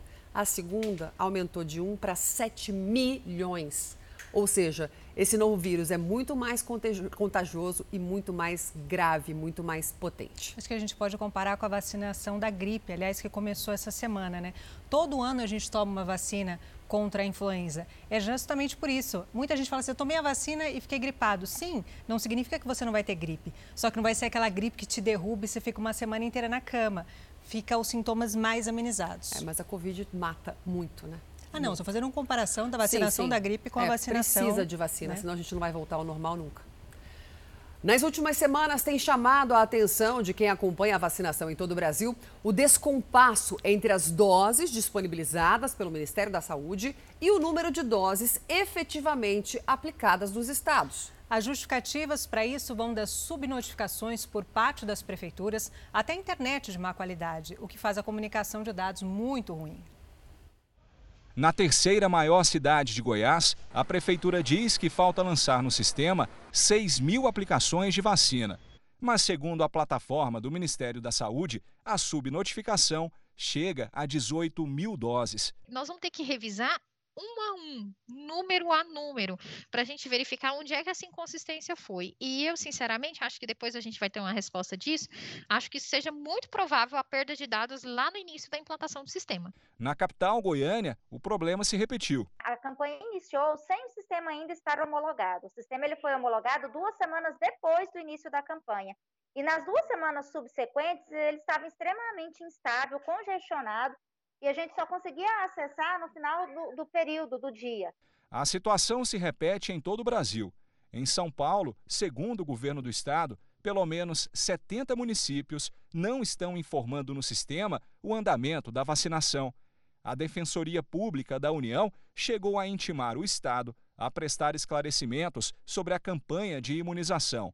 Em Rondônia, segundo o site do Ministério da Saúde, quase metade das doses não foram aplicadas. Estariam estocadas. Mas as prefeituras garantem que isso não acontece. O nosso estoque de vacina hoje é muito, quase que zero, é, porque a determinação do prefeito é que nós possamos aplicar toda a vacina que nós temos. Então, esse é um trabalho da secretaria, dos funcionários que estão empenhados em fazer vacinação para que nossas, nossa população esteja imunizada. Além da instabilidade no sistema do Ministério da Saúde, outros motivos justificariam a subnotificação, como a falta de pessoal para lançar no portal a aplicação das doses até a internet precária em algumas regiões do Brasil. O representante das secretarias municipais de saúde garante mais de 90% das vacinas destinadas para a primeira dose já foram aplicadas. O que é importante dizer que a vacina chega no município e acaba no mesmo dia, né? porque nós, gestores, queremos é vacinar a nossa população. Então ninguém está dormindo com a vacina. E para você que chega agora ao Fala Brasil, 9 horas e quase 51 minutos pelo horário de Brasília. Tá acordando agora, vai tomar o seu café ou já está quase 10 horas, já está pensando no almoço? Não importa, vem para cá, faça companhia para a gente, a gente para você, com muita informação. Chegou agora, já te convido para viajar. Vamos para BH, porque parece que lá terá uma das menores temperaturas do Brasil entre as capitais. Quem vai confirmar isso para a gente é nosso repórter, a Kiwane Rodrigues. Kiwane, qual que é a mínima prevista para a capital mineira? O céu aí, azulzinho, azulzinho, né? O céu tá azulzinho, azulzinho. Bom dia para você. Olha só, a mínima no final de semana aqui é de 13 graus, a previsão tanto para o sábado quanto para o domingo. E aqui hoje em Belo Horizonte, o termômetro deve chegar a 27 graus. Nós estamos aqui no centro da capital mineira e como você mesmo disse, olha só, um céu azulzinho por aqui, um céu de brigadeiro, né? Nesse momento o sol começa a esquentar um pouquinho, mas ainda tem um ventinho frio por aqui. Amanhã os termômetros devem chegar a 28 graus. E olha só, durante a semana os termômetros devem cair por aqui. Ou seja, vai esfriar mais um pouquinho. Carla, Talita. Nossa, que imagem linda que o Anne, que seu cinegrafista está fazendo. É para tirar foto e virar cartão postal de BH, viu? O sol ali, esses raios saindo do sol, pegando a câmera, muito lindo. Parabéns pela imagem, obrigada pelas suas informações. Saímos de BH e vamos para o Nordeste que a gente ama, vamos para Salvador conversar. Meu Deus, Maíra Portela, Salvador, que normalmente lindo, sol e praia. Tá caindo um temporal por aí. Conta pra gente como é que vai ficar esse fim de semana, vai dar uma trégua essa chuva ou não? Bom dia. Olha, Thalita, infelizmente não, viu? Bom dia. O tempo em Salvador vai permanecer assim durante todo o fim de semana. Nós estamos em plataforma, subúrbio ferroviário de Salvador. Por aqui chove bastante e a chuva ainda não deu uma trégua. Desde quinta-feira que chove bastante aqui na capital baiana. De acordo com a Defesa Civil, esse fenômeno que atinge o Oceano Atlântico ele é causado por uma alongada pressão atmosférica baixa, o que provoca essas chuvas mais frequentes. E para o fim de semana, com essa chuva moderada a forte, há riscos de alagamentos e deslizamentos de terra. A temperatura hoje deve variar entre 24 e 29 graus e no domingo entre 23 e 30 graus. Volta aí com você, Thalita, Carla. Bom ter você de volta, viu, Carla? Graças a Deus. Ô, oh, querida, muito obrigada. Cada torcida que eu recebo aqui, né, Thalita? Começando por você de manhã, que foi tão é, querida comigo, imagina. de dar as boas-vindas, a gente agradece a vida porque esse novo vírus que veio, essa nova cepa, não é fácil não, ela é muito forte. Muito obrigada, eu, meu marido e meu filho sobrevivemos, graças a Deus. Tá ali. Graças a Deus. E Estamos juntas. Estamos juntas, tá, tá, sempre. Sem, sem abraçar. Sem abraçar, só Isso na aí. cotovelada e no soquinho. Maíra, fazia tempo que eu não via Salvador com esse tempo feio, viu, Maíra? Vai se proteger. Você que pensa que repórter é só glamour, TV, olha aqui, Maíra na chuva, com capa. Não é fácil não, mas trouxe a informação ao vivo, porque a informação é prioridade para a gente. Agora vai se cuidar, vai secar, vai ficar brigadinha. Obrigada, Maíra. E agora nós vamos para Santos, minha cidade, litoral de São Paulo, para saber como é que está o tempo por lá. Você já ouviu essa expressão céu de brigadeiro? Aquele céu bonitão, Pois é, brigadeiro é bonitão mesmo, é o meu doce preferido. Mas vamos voltar aqui ao tempo. Misael Mainete, um ótimo dia para você. Me conta, e aí, o sol reina na nossa cidade? Como é que estão as coisas? Um sol reina aqui sim, viu? Muito bom dia a você, Thalita Kali, a todos que acompanham o Fala Brasil. Você que é de Santos, eu moro aqui faz dois anos e já me considero Santista, que é muito bonito mesmo, tá? A gente está aqui na Praia do Boqueirão, vou mostrar imagens ao vivo, a gente não pode se aproximar porque o calçadão está fechado, mas a praia está ali bem pertinho da gente, o sol reina, um dia bonito, faz muito calor. Hoje a máxima 29, mínima 21, amanhã máxima 30 e mínima 22. Está podendo andar na ciclovia, o calçadão proibido. Algumas pessoas desrespeitam, infelizmente, mas a gente tem uma vista muito bonita, viu, aqui da praia vazia. Vou aproveitar a oportunidade também para desejar boas-vindas para Carla. Eu também consegui me recuperar, felizmente, Carla, da Covid. E eu gostaria que você mandasse um beijo pro meu pai e pra minha mãe que estão assistindo Fala Brasil, o João e a Lurdinha, meu pai acabou tendo algumas complicações, mas agora está melhorando. Graças Se puder Deus. também mandar um beijo, João e Lurdinha. Um beijo pro João, pra Lurdinha. É, me senti a Xuxa agora. Obrigada. Meu sonho, realizei meu sonho com 42 anos na TV. E um beijo para todos os brasileiros que estão neste momento nos hospitais assistindo a gente. Que Deus te dê forças, que você tenha esperança. A todos os profissionais de saúde. É muito grave essa doença. Meu marido ficou na UTI seis dias e a gente vê o que eles passam lá, o que a gente passa.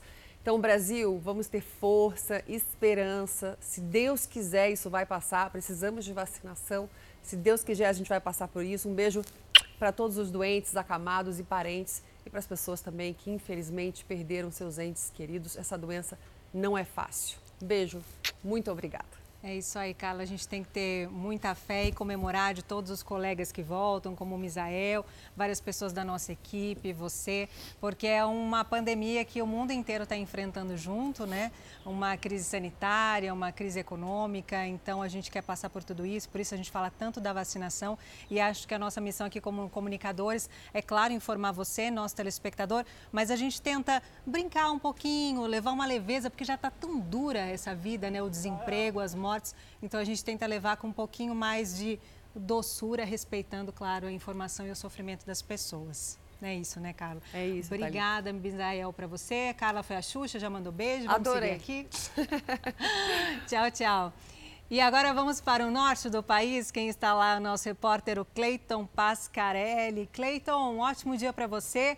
Conta pra gente como é que está o tempo em Manaus. Vai ter chuva, não vai ter? Que Manaus também, as últimas vezes que você entrou aqui, você entrou de galocha, guarda-chuva, mas hoje está bonito, né? Suando. Hoje tá bastante sol, Thalita. Bom dia para você, bom dia, Carla, bem-vinda de volta. E olha só o Rio Negro como é que tá, tá até tranquilo agora de manhã, tá? Muita gente aproveitando aí para passear de lancha, de jet ski, porque a praia de Ponta Negra, onde a gente está agora, ainda não foi liberada, ela ainda está fechada. Vem cá comigo. A gente está numa área onde normalmente, mostra aqui, Anderson, uma área normalmente onde as pessoas fazem piqueniques, mas uma hora dessa não tem como, né? Talvez só no entardecer. Mas a previsão para esse fim de semana é de chuva. O sol, olha, começou o sábado entre nuvens, mínima para hoje é de 24 graus, máxima de 32.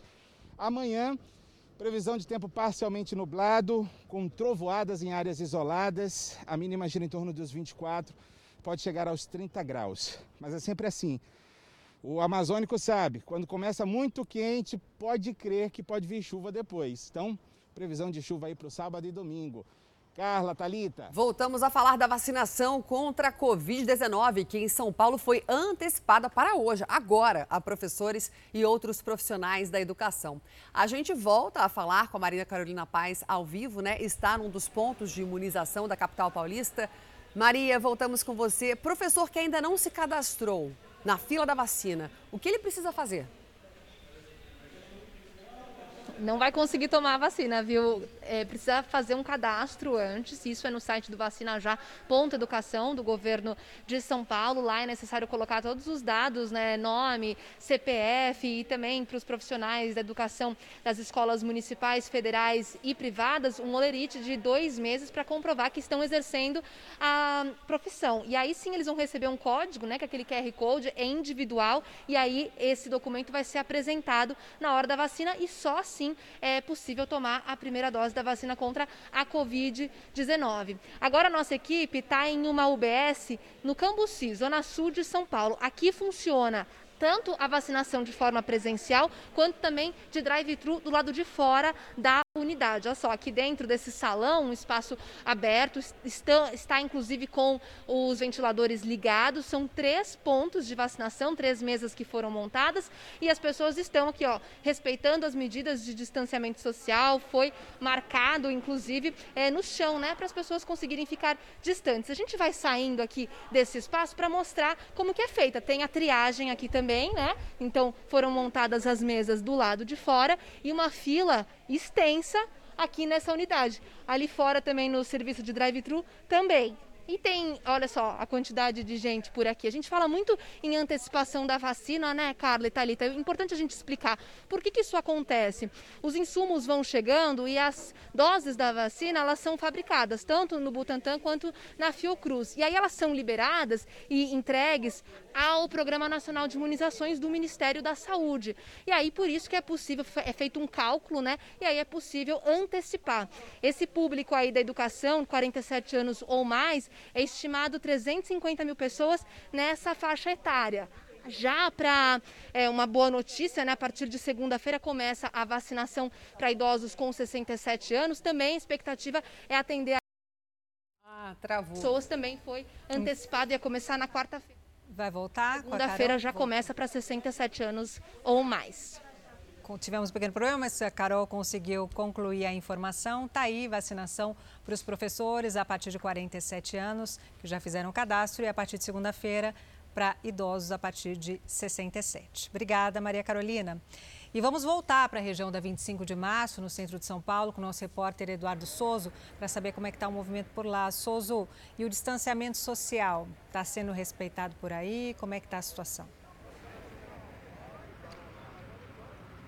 Olha, Thalita, na verdade agora a gente veio para o Brás, nós estamos no Largo da Concórdia, bem próximo da estação de trem da CPTM. Esse é um local que normalmente já concentra muita gente quando o comércio está aberto. Mas hoje, apesar de todas as restrições, a gente vê uma concentração menor, é claro, mas ainda assim bastante gente, principalmente vendedores, ambulantes nesse trecho aqui. A maioria são vendedores de roupas, né? E o que a gente, o que chama atenção também é que muitos deles estão sem máscaras, né? O que não é recomendado no momento de pandemia. E as pessoas que estão circulando por aqui acabam passando para comprar algum produto, né? Olhar e isso acaba favorecendo aí essa, essa aglomeração. Agora vou pedir para o Anderson Rosa mostrar aqui do outro lado, ó, a gente vai mostrar do outro lado do, do Largo da Concórdia. E a gente vê que tem circulando, está circulando muita gente aqui. O Brás é uma região que é um importante centro de compras, né? Tem muitas confecções, lojas de roupas. E a gente vê que as pessoas estão andando, até com sacolas aí, ó, é, levando roupas, né? Andando pelo bairro aqui, pela região, a gente percebeu que algumas lojas elas é, não estão com, cumprindo aí a, a proibição do Plano de São Paulo nessa fase emergencial, estão com meia porta, né, atendendo as pessoas, o que favorece a aglomeração. Mais lá no fundo, a gente vê que também tem mais vendedores ambulantes e mais concentração de pessoas, né? Muita gente vindo fazer compras, comprando com esses ambulantes, circulando aqui no bairro. É, num momento difícil da pandemia, de fase emergencial. E, e, o cenário não muda a partir de, da semana que vem, porque mesmo com a fase vermelha na segunda-feira, as restrições continuam, as lojas deverão permanecer fechadas. Com vocês, Talita é verdade, Souza. Só acrescentando uma informação, com a única diferença de que a partir de segunda-feira pode funcionar aquele esquema de drive-thru ou de porta a porta, né? Você pode fazer o pedido e ir na loja retirar. É a única alteração para o comércio. Shoppings não reabrem, nem as lojas reabrem ainda. Falando nisso, quem trabalha com confecção de uniformes escolares, hein, você chegou a pensar nisso? Imagina durante a pandemia. Esse grupo acumulou prejuízos enormes. É o vai e vem da escola, abre, fecha, abre, fecha, né? E com as escolas fechadas, né, durante todo esse período, abriu muito pouco, as fábricas, claro, estão em crise. As vendas despencaram, mais de 200 mil trabalhadores já perderam os empregos. Quando as demissões viraram rotina, a costureira ficou preocupada. Bate a tristeza, né? A gente pensa que a, a gente também vai ficar sem trabalhar, como é que vai ser, né? Aulas à distância, escolas fechadas. Com essa combinação, A venda de uniformes escolares despencou. As máquinas da fábrica especializada nesse setor, na zona norte de São Paulo, quase pararam de vez. Se essa imagem fosse feita há cerca de um ano, seria completamente diferente. A fábrica de costura estaria cheia de funcionários. Antes da pandemia, eles produziam até 400 peças de roupa por dia. Agora, não passa de 20. A dona Maria nunca tinha visto uma crise desse tamanho. Dos 22 funcionários, precisou demitir 18. Fiquei um pouco depressiva, chorei muito, porque eu comecei a pensar em, de, em demitir o pessoal. Era gente que eu tinha a vida toda, né? Em Belo Horizonte, essa fábrica de roupas, que também faz uniformes, está numa situação complicada. O abre e fecha por causa das medidas de restrição reduziu pela metade as vendas dessa linha. Nós somos muito afetados, né? Principalmente porque nós atuamos no Brasil inteiro com redes de ensino, então nós precisamos sim fazer algumas readequações em equipe, em estrutura física. A Associação Brasileira da Indústria do Vestuário estima que em todo o país o setor já demitiu 200 mil trabalhadores durante a pandemia. 97% da indústria de roupas é feita por pequena empresa, 3% de grandes. Então essas pequenas não têm condição de, de, de, de bancar mais um ano. Na fábrica que funciona há 27 anos, a esperança para não fechar as portas é a volta às aulas em São Paulo. Se elas voltarem mesmo, a gente consegue a vendas, a gente consegue trabalhar. A partir de agosto, o Brasil pode produzir insumos para a vacina contra a Covid-19. O anúncio foi feito durante a visita do ministro da Saúde nas instalações da Fiocruz, no Rio de Janeiro.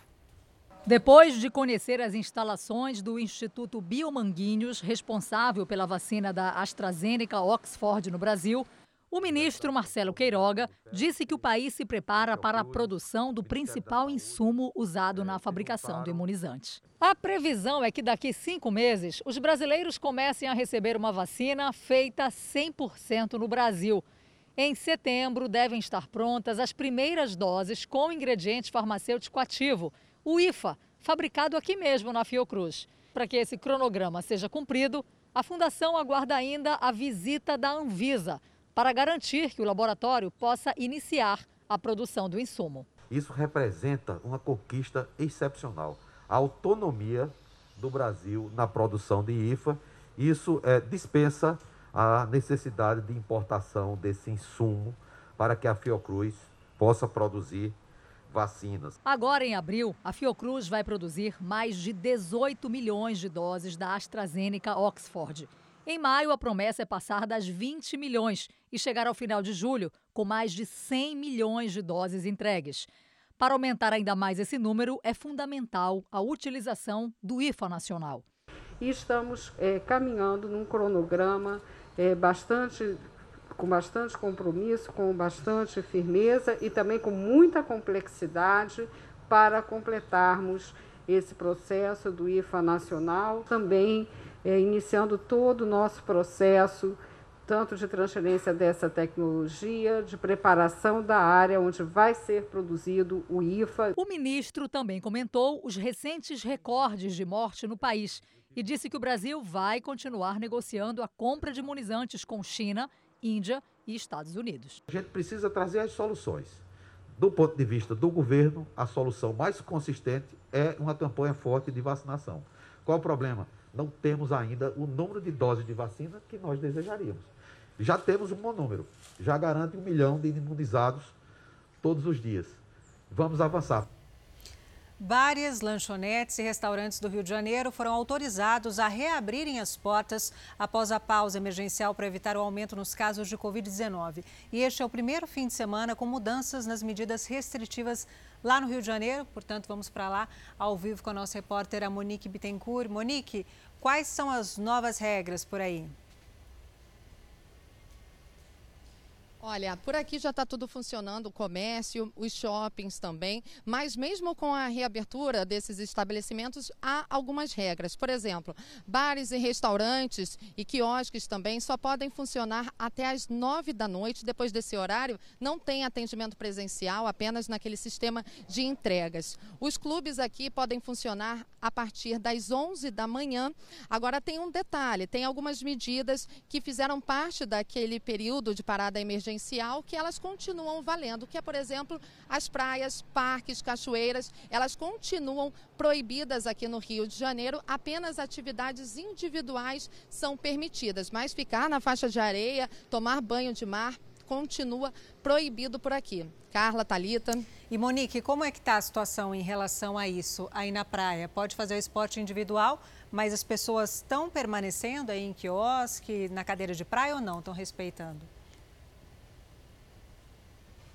É difícil, né? A gente percorreu um pouco a orla antes de chegar aqui na Barra da Tijuca e a gente viu muita gente ainda insistindo em não cumprir as medidas de restrição. Tem algumas pessoas que vocês percebem aí caminhando na areia, tem gente na água surfando, mas para quem está em casa entender, esse esporte pode, é um esporte individual. Mesmo que o surfista esteja perto um do outro, a prefeitura disse que isso é permitido. Mas ficar na areia, tomar banho de sol, colocar a cadeira, isso está proibido, mas mesmo assim a gente continua vendo muita gente ainda sem cumprir essa medida. Carla, Talita. Tá bom, obrigada, Monique, pelas suas informações ao vivo direto do Rio. E o governo do Rio Grande do Sul permitiu a abertura de comércio e restaurantes neste fim de semana. Vamos falar mais uma vez ao vivo com a nossa repórter, a Mel Albuquerque, que tem todas as informações para a gente. Mel, conta para a gente o que, que muda Talita, entre as principais alterações está a ampliação do horário de atendimento presencial dos mercados, dos bares e dos restaurantes, que agora podem funcionar até às 11 horas da noite. E essas medidas já começam a valer a partir de hoje. O que disse o governador do estado, Eduardo Leite, que essa etapa é uma fase do relaxamento de medidas com cautela. A gente lembra que o Rio Grande do Sul ainda segue em bandeira preta, todas as regiões seguem em bandeira preta. Nós já estamos na sétima semana consecutiva com essa bandeira. Também lembrando que as cidades podem optar por não adotar essa nova medida. Se a cidade, por exemplo, não quiser, né, o prefeito da cidade escolher não abrir o restaurante, pode fazer isso também. O governador do estado liberou, mas a cidade tem a autonomia para dizer que não pode funcionar. Aqui em Porto Alegre, o prefeito Sebastião Melo já disse que sim, os bares, restaurantes, mercados podem aderir a essa nova medida.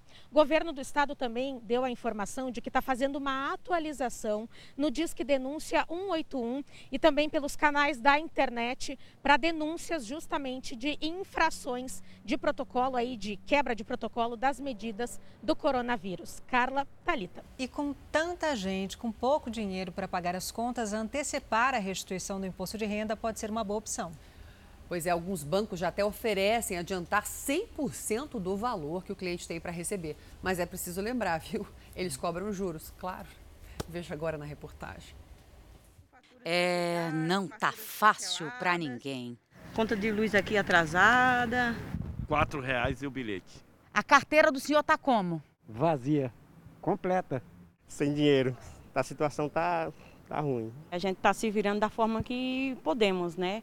pagando uma fatura, deixando a outra. A gente vai empurrando, né? O que dá para pagar, a gente paga esse mês, o que não der, a gente joga pro outro e assim vai indo. Pois é. O que fazer diante de tantos boletos? Em 2020, várias pessoas decidiram antecipar a restituição do imposto de renda, justamente para pagar as contas, para pagar as dívidas. E nesse ano não tem sido muito diferente, não. Tem muita gente pensando em fazer o mesmo. Mas será que essa é a melhor saída? Esta consultora financeira explica que a antecipação é vantajosa para pagar dívidas que têm juros mais altos, como do cartão de crédito, por exemplo. Se a pessoa pega um, um rotativo do cartão de crédito, a média praticada entre os bancos é de 400% ao ano. Agora, quando você pega um empréstimo que o banco tem algum tipo de garantia, que no caso seria a restituição do seu imposto de renda, o juro cobrado é muito mais barato, porque o banco tem uma garantia dessa operação. Por isso que vale muito mais a pena. A antecipação pode até aliviar a crise, mas tem um preço.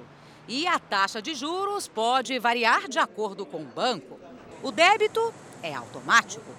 Assim que a restituição é depositada pela Receita Federal na conta do cliente, o banco liquida a fatura aberta se você quer pegar esse empréstimo só porque não quer esperar mais um pouquinho, aí não vale a pena, porque senão você vai pagar juros em algo que você poderia esperar mais um pouco. A Laís é gerente de banco. Está acostumada a oferecer serviços como seguros, empréstimos e outros pacotes. Diante da pandemia, os clientes ficaram com menos dinheiro. O valor da comissão caiu. E aí, quem precisou do banco foi ela. O jeito foi pedir a antecipação da restituição para pagar as contas da casa. Como eu sabia que era um curto prazo, é algo muito. É, por esse lado é bom, porque é uma única parcela, você não fica pagando tanto tempo.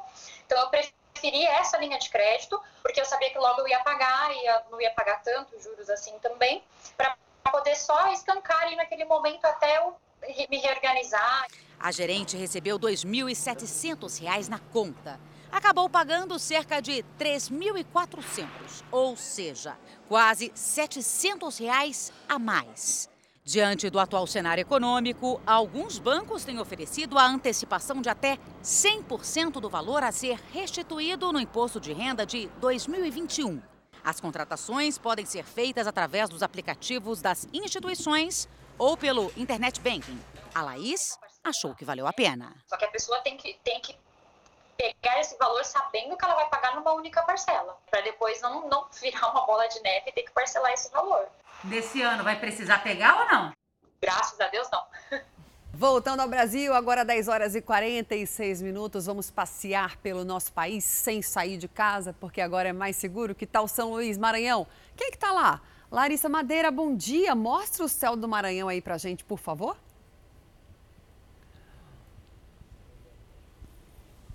Bom dia, Carla. Bom dia, Talita. E bom dia a você que nos acompanha no Fala Brasil.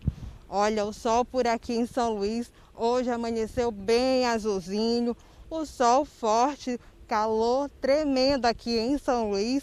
Temperatura mínima prevista para esse sábado é de 25 graus e a máxima de 31 graus. Pode chover durante o dia. Nesse momento a gente tem a temperatura de 30 graus mas a sensação térmica que nós temos por aqui é de 37 graus. De fato, um dia bastante quente e tem sido assim durante os últimos dias, contrariando todas as expectativas para o mês de abril, que costuma ser um dos meses mais chuvosos aqui, a estação mais chuvosa, e por enquanto a chuva pouco apareceu por aqui. Para o domingo a gente tem a previsão também de mínima de 25 graus e máxima de 31 graus. Há possibilidade de chuvas também, Carla, para o domingo, mas também formação de nuvens, né? Para esse sábado, quem sair de casa vai ter que se refrescar bastante, pelo menos nesse momento, Carla e Thalita, porque o sol está de fato escaldante.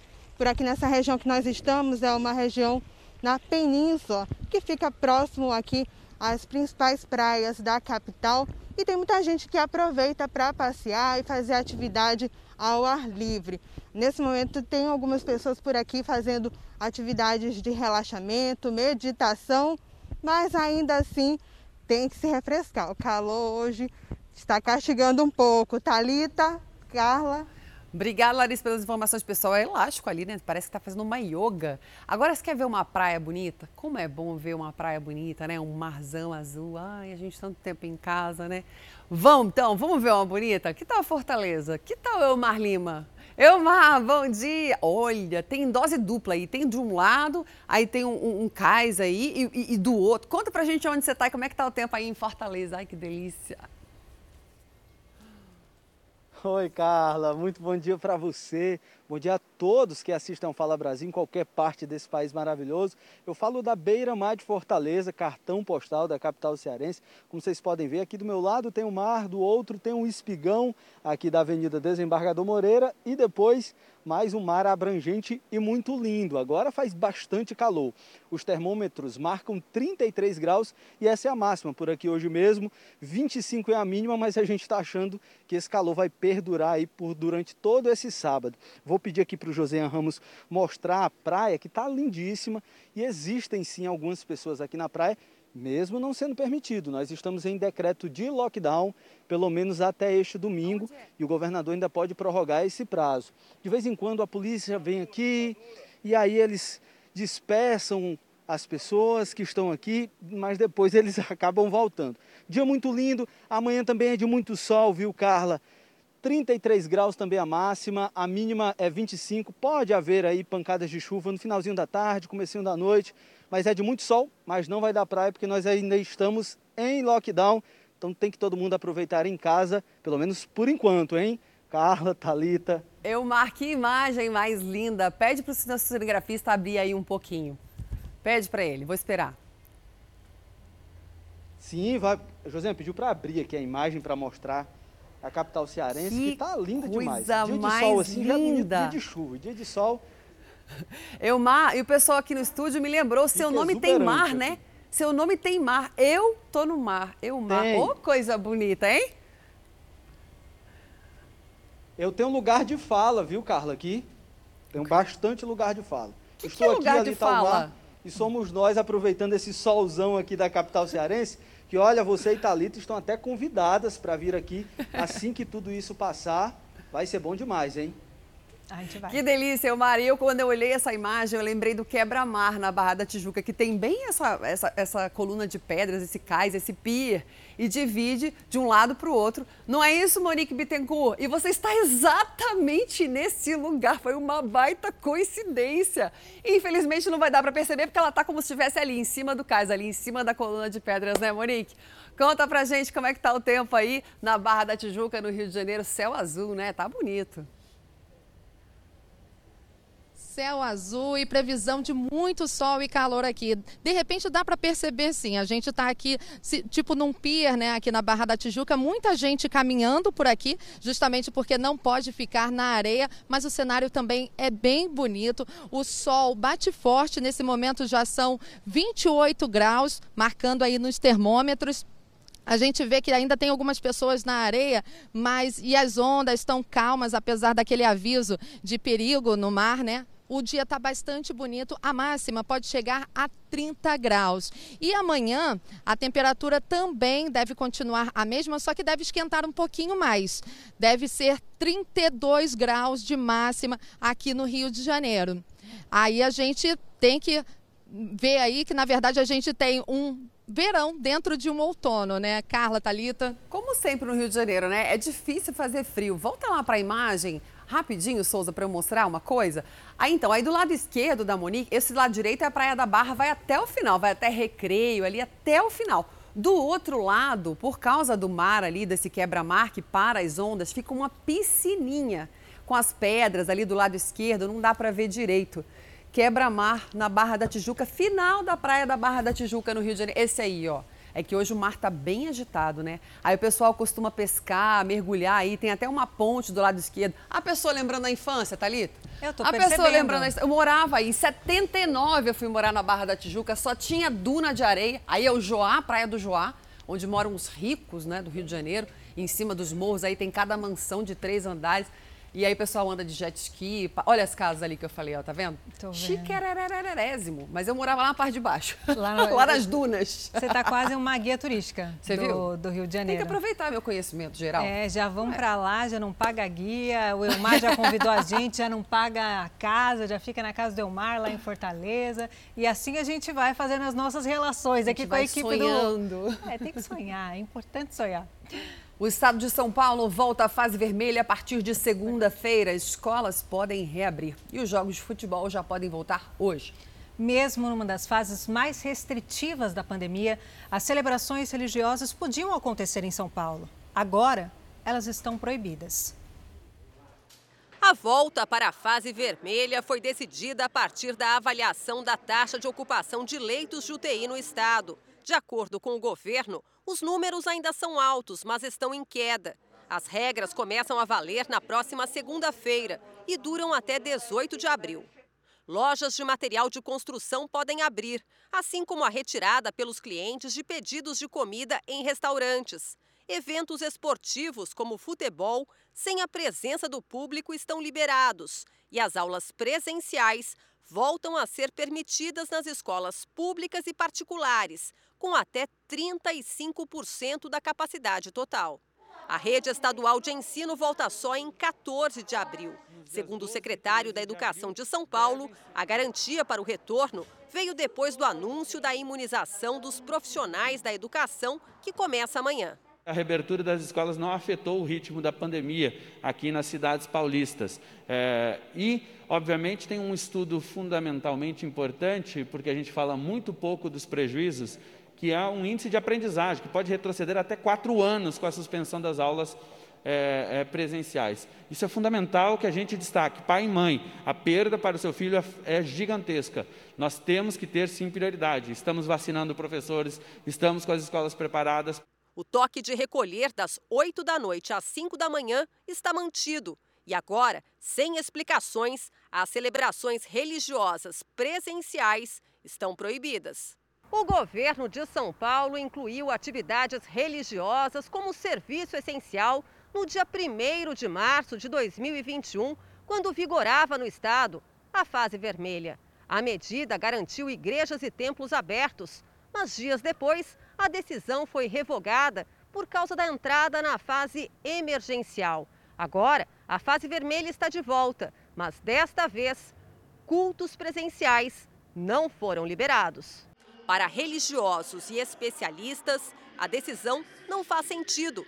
Este advogado lembra que, além de inconstitucional, a medida fere a liberdade religiosa. Restringir é possível em razão da pandemia. Restrição é limitações de 25%, de 30%, como está acontecendo na maioria esmagadora dos estados brasileiros. Os governadores estão restringindo porque realmente nós estamos num momento complicado. Mas a restrição de 30% da capacidade não impede o exercício do culto. Agora, proibir impede. O bispo Eduardo Bravo, presidente da Unigrejas, que representa mais de 50 mil igrejas, não vê qualquer justificativa para que depois da mudança de fase, as celebrações religiosas presenciais continuem proibidas. A igreja é essencial e indispensável pelo serviço social, emocional, humanitário que realiza. Aliás, sem a ajuda do governo. Estão atingindo a alma do brasileiro. A entrada da nova fase, com lojas de material de construção abertas, jogos de futebol e aulas presenciais, vai aumentar a circulação de pessoas e impactar no transporte público que, mesmo durante as medidas mais restritivas, segue lotado.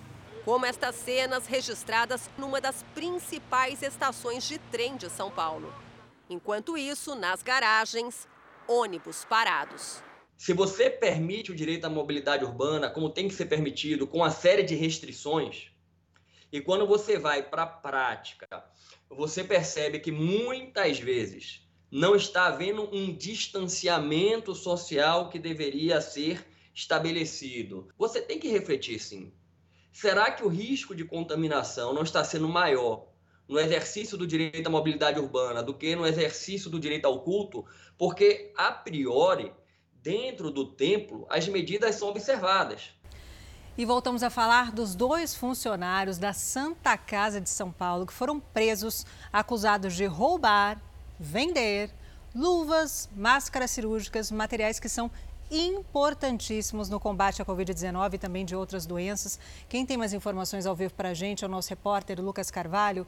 Lucas, como que a polícia chegou à prisão desses dois suspeitos, trabalhadores ali da Santa Casa, estão ali diante do caos que está por conta da Covid e ainda roubam equipamentos e materiais cirúrgicos para vender?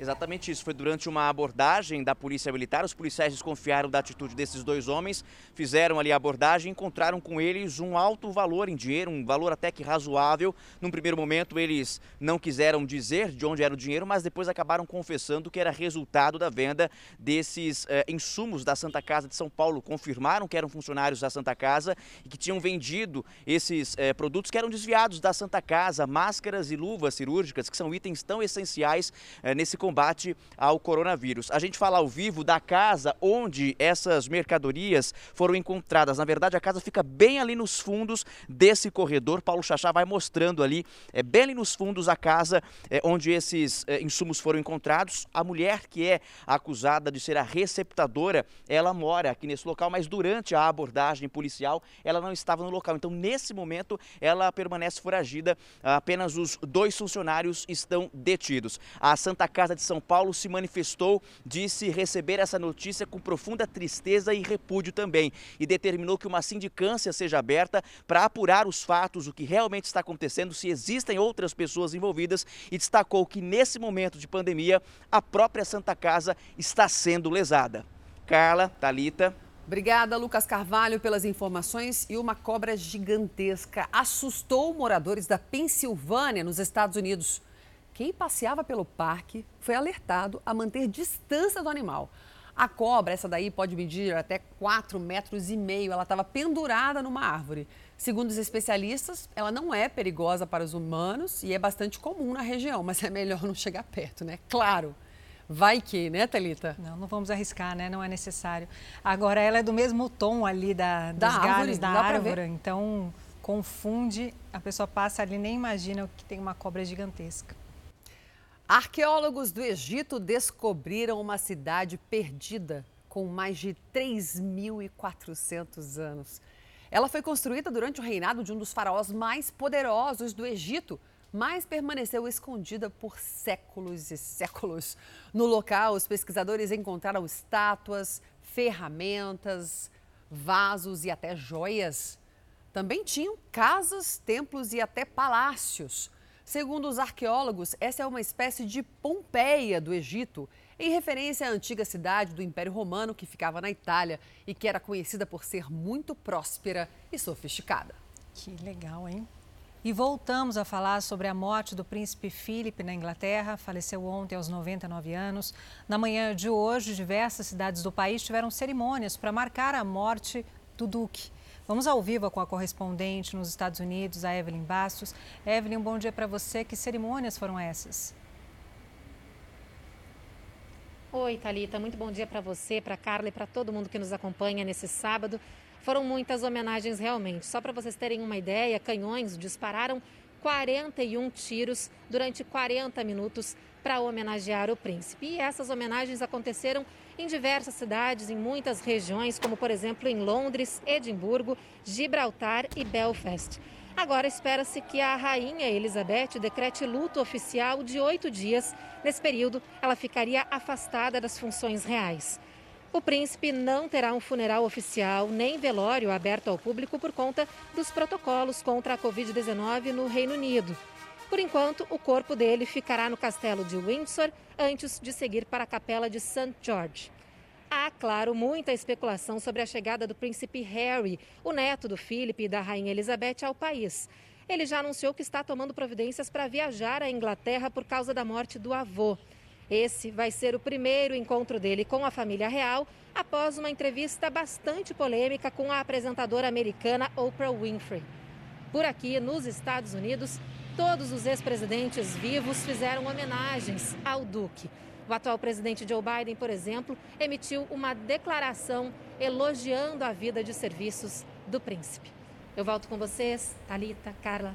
Obrigada, Evelyn Bastos, pelas informações. Um postal especial, escrito por um tripulante do Titanic, vai ser leiloado nos Estados Unidos. Ele foi escrito por um homem chamado Jack Phillips, há 109 anos. Ele trabalhava como telegrafista sem fio do navio. A expectativa é de que os interessados paguem até 84 mil reais para ter em mãos essa mensagem escrita para a irmã dele. Jack não tem relação com o personagem Jack Dawson, interpretado por Leonardo DiCaprio no cinema. no filme né, Titanic, famosíssimo, ganhador de muitos prêmios. Ele era apenas o responsável por enviar mensagens do navio e, inclusive, enviou mensagens de SOS para outros navios enquanto o transatlântico afundava. Portanto, deve ter ajudado aí, né, a, a, resgatar as pessoas que conseguiram se salvar desse naufrágio famoso mundialmente, o naufrágio do Titanic. E depois de mais de um ano parado por causa da pandemia, um médico de 90 anos voltou a trabalhar em Goiás. Com todos os cuidados necessários, o doutor Rafael comemora 58 anos de carreira no estilo que ele mais gosta, dentro do consultório. Por trás da máscara, pode ter certeza que existe um sorriso enorme de satisfação. Depois de 14 meses de isolamento, afastado da família e do trabalho que tanto ama, ele finalmente está de volta ao batente. Que ser útil à sociedade, né, a si mesmo, porque você trabalhando, você deixa o tempo correr, você anda, você movimenta, você raciocina, você é, não, não desliga. Dr. Rafael é cirurgião e clínico geral. Saiu de Goiás para correr atrás do sonho de se tornar médico aos 17 anos de idade. Passou pelas faculdades de medicina do Rio de Janeiro e de Curitiba até voltar com o diploma e começar a atender. Aos 90 anos, ele nem pensa em parar de trabalhar. Mas foi pego de surpresa pela pandemia e precisou se afastar. Foram dias difíceis. Mas foi a ansiedade. Controlar a ansiedade e distrair lendo, leitura. É difícil, né? Tem neto, tem um ano que a gente não vê, né?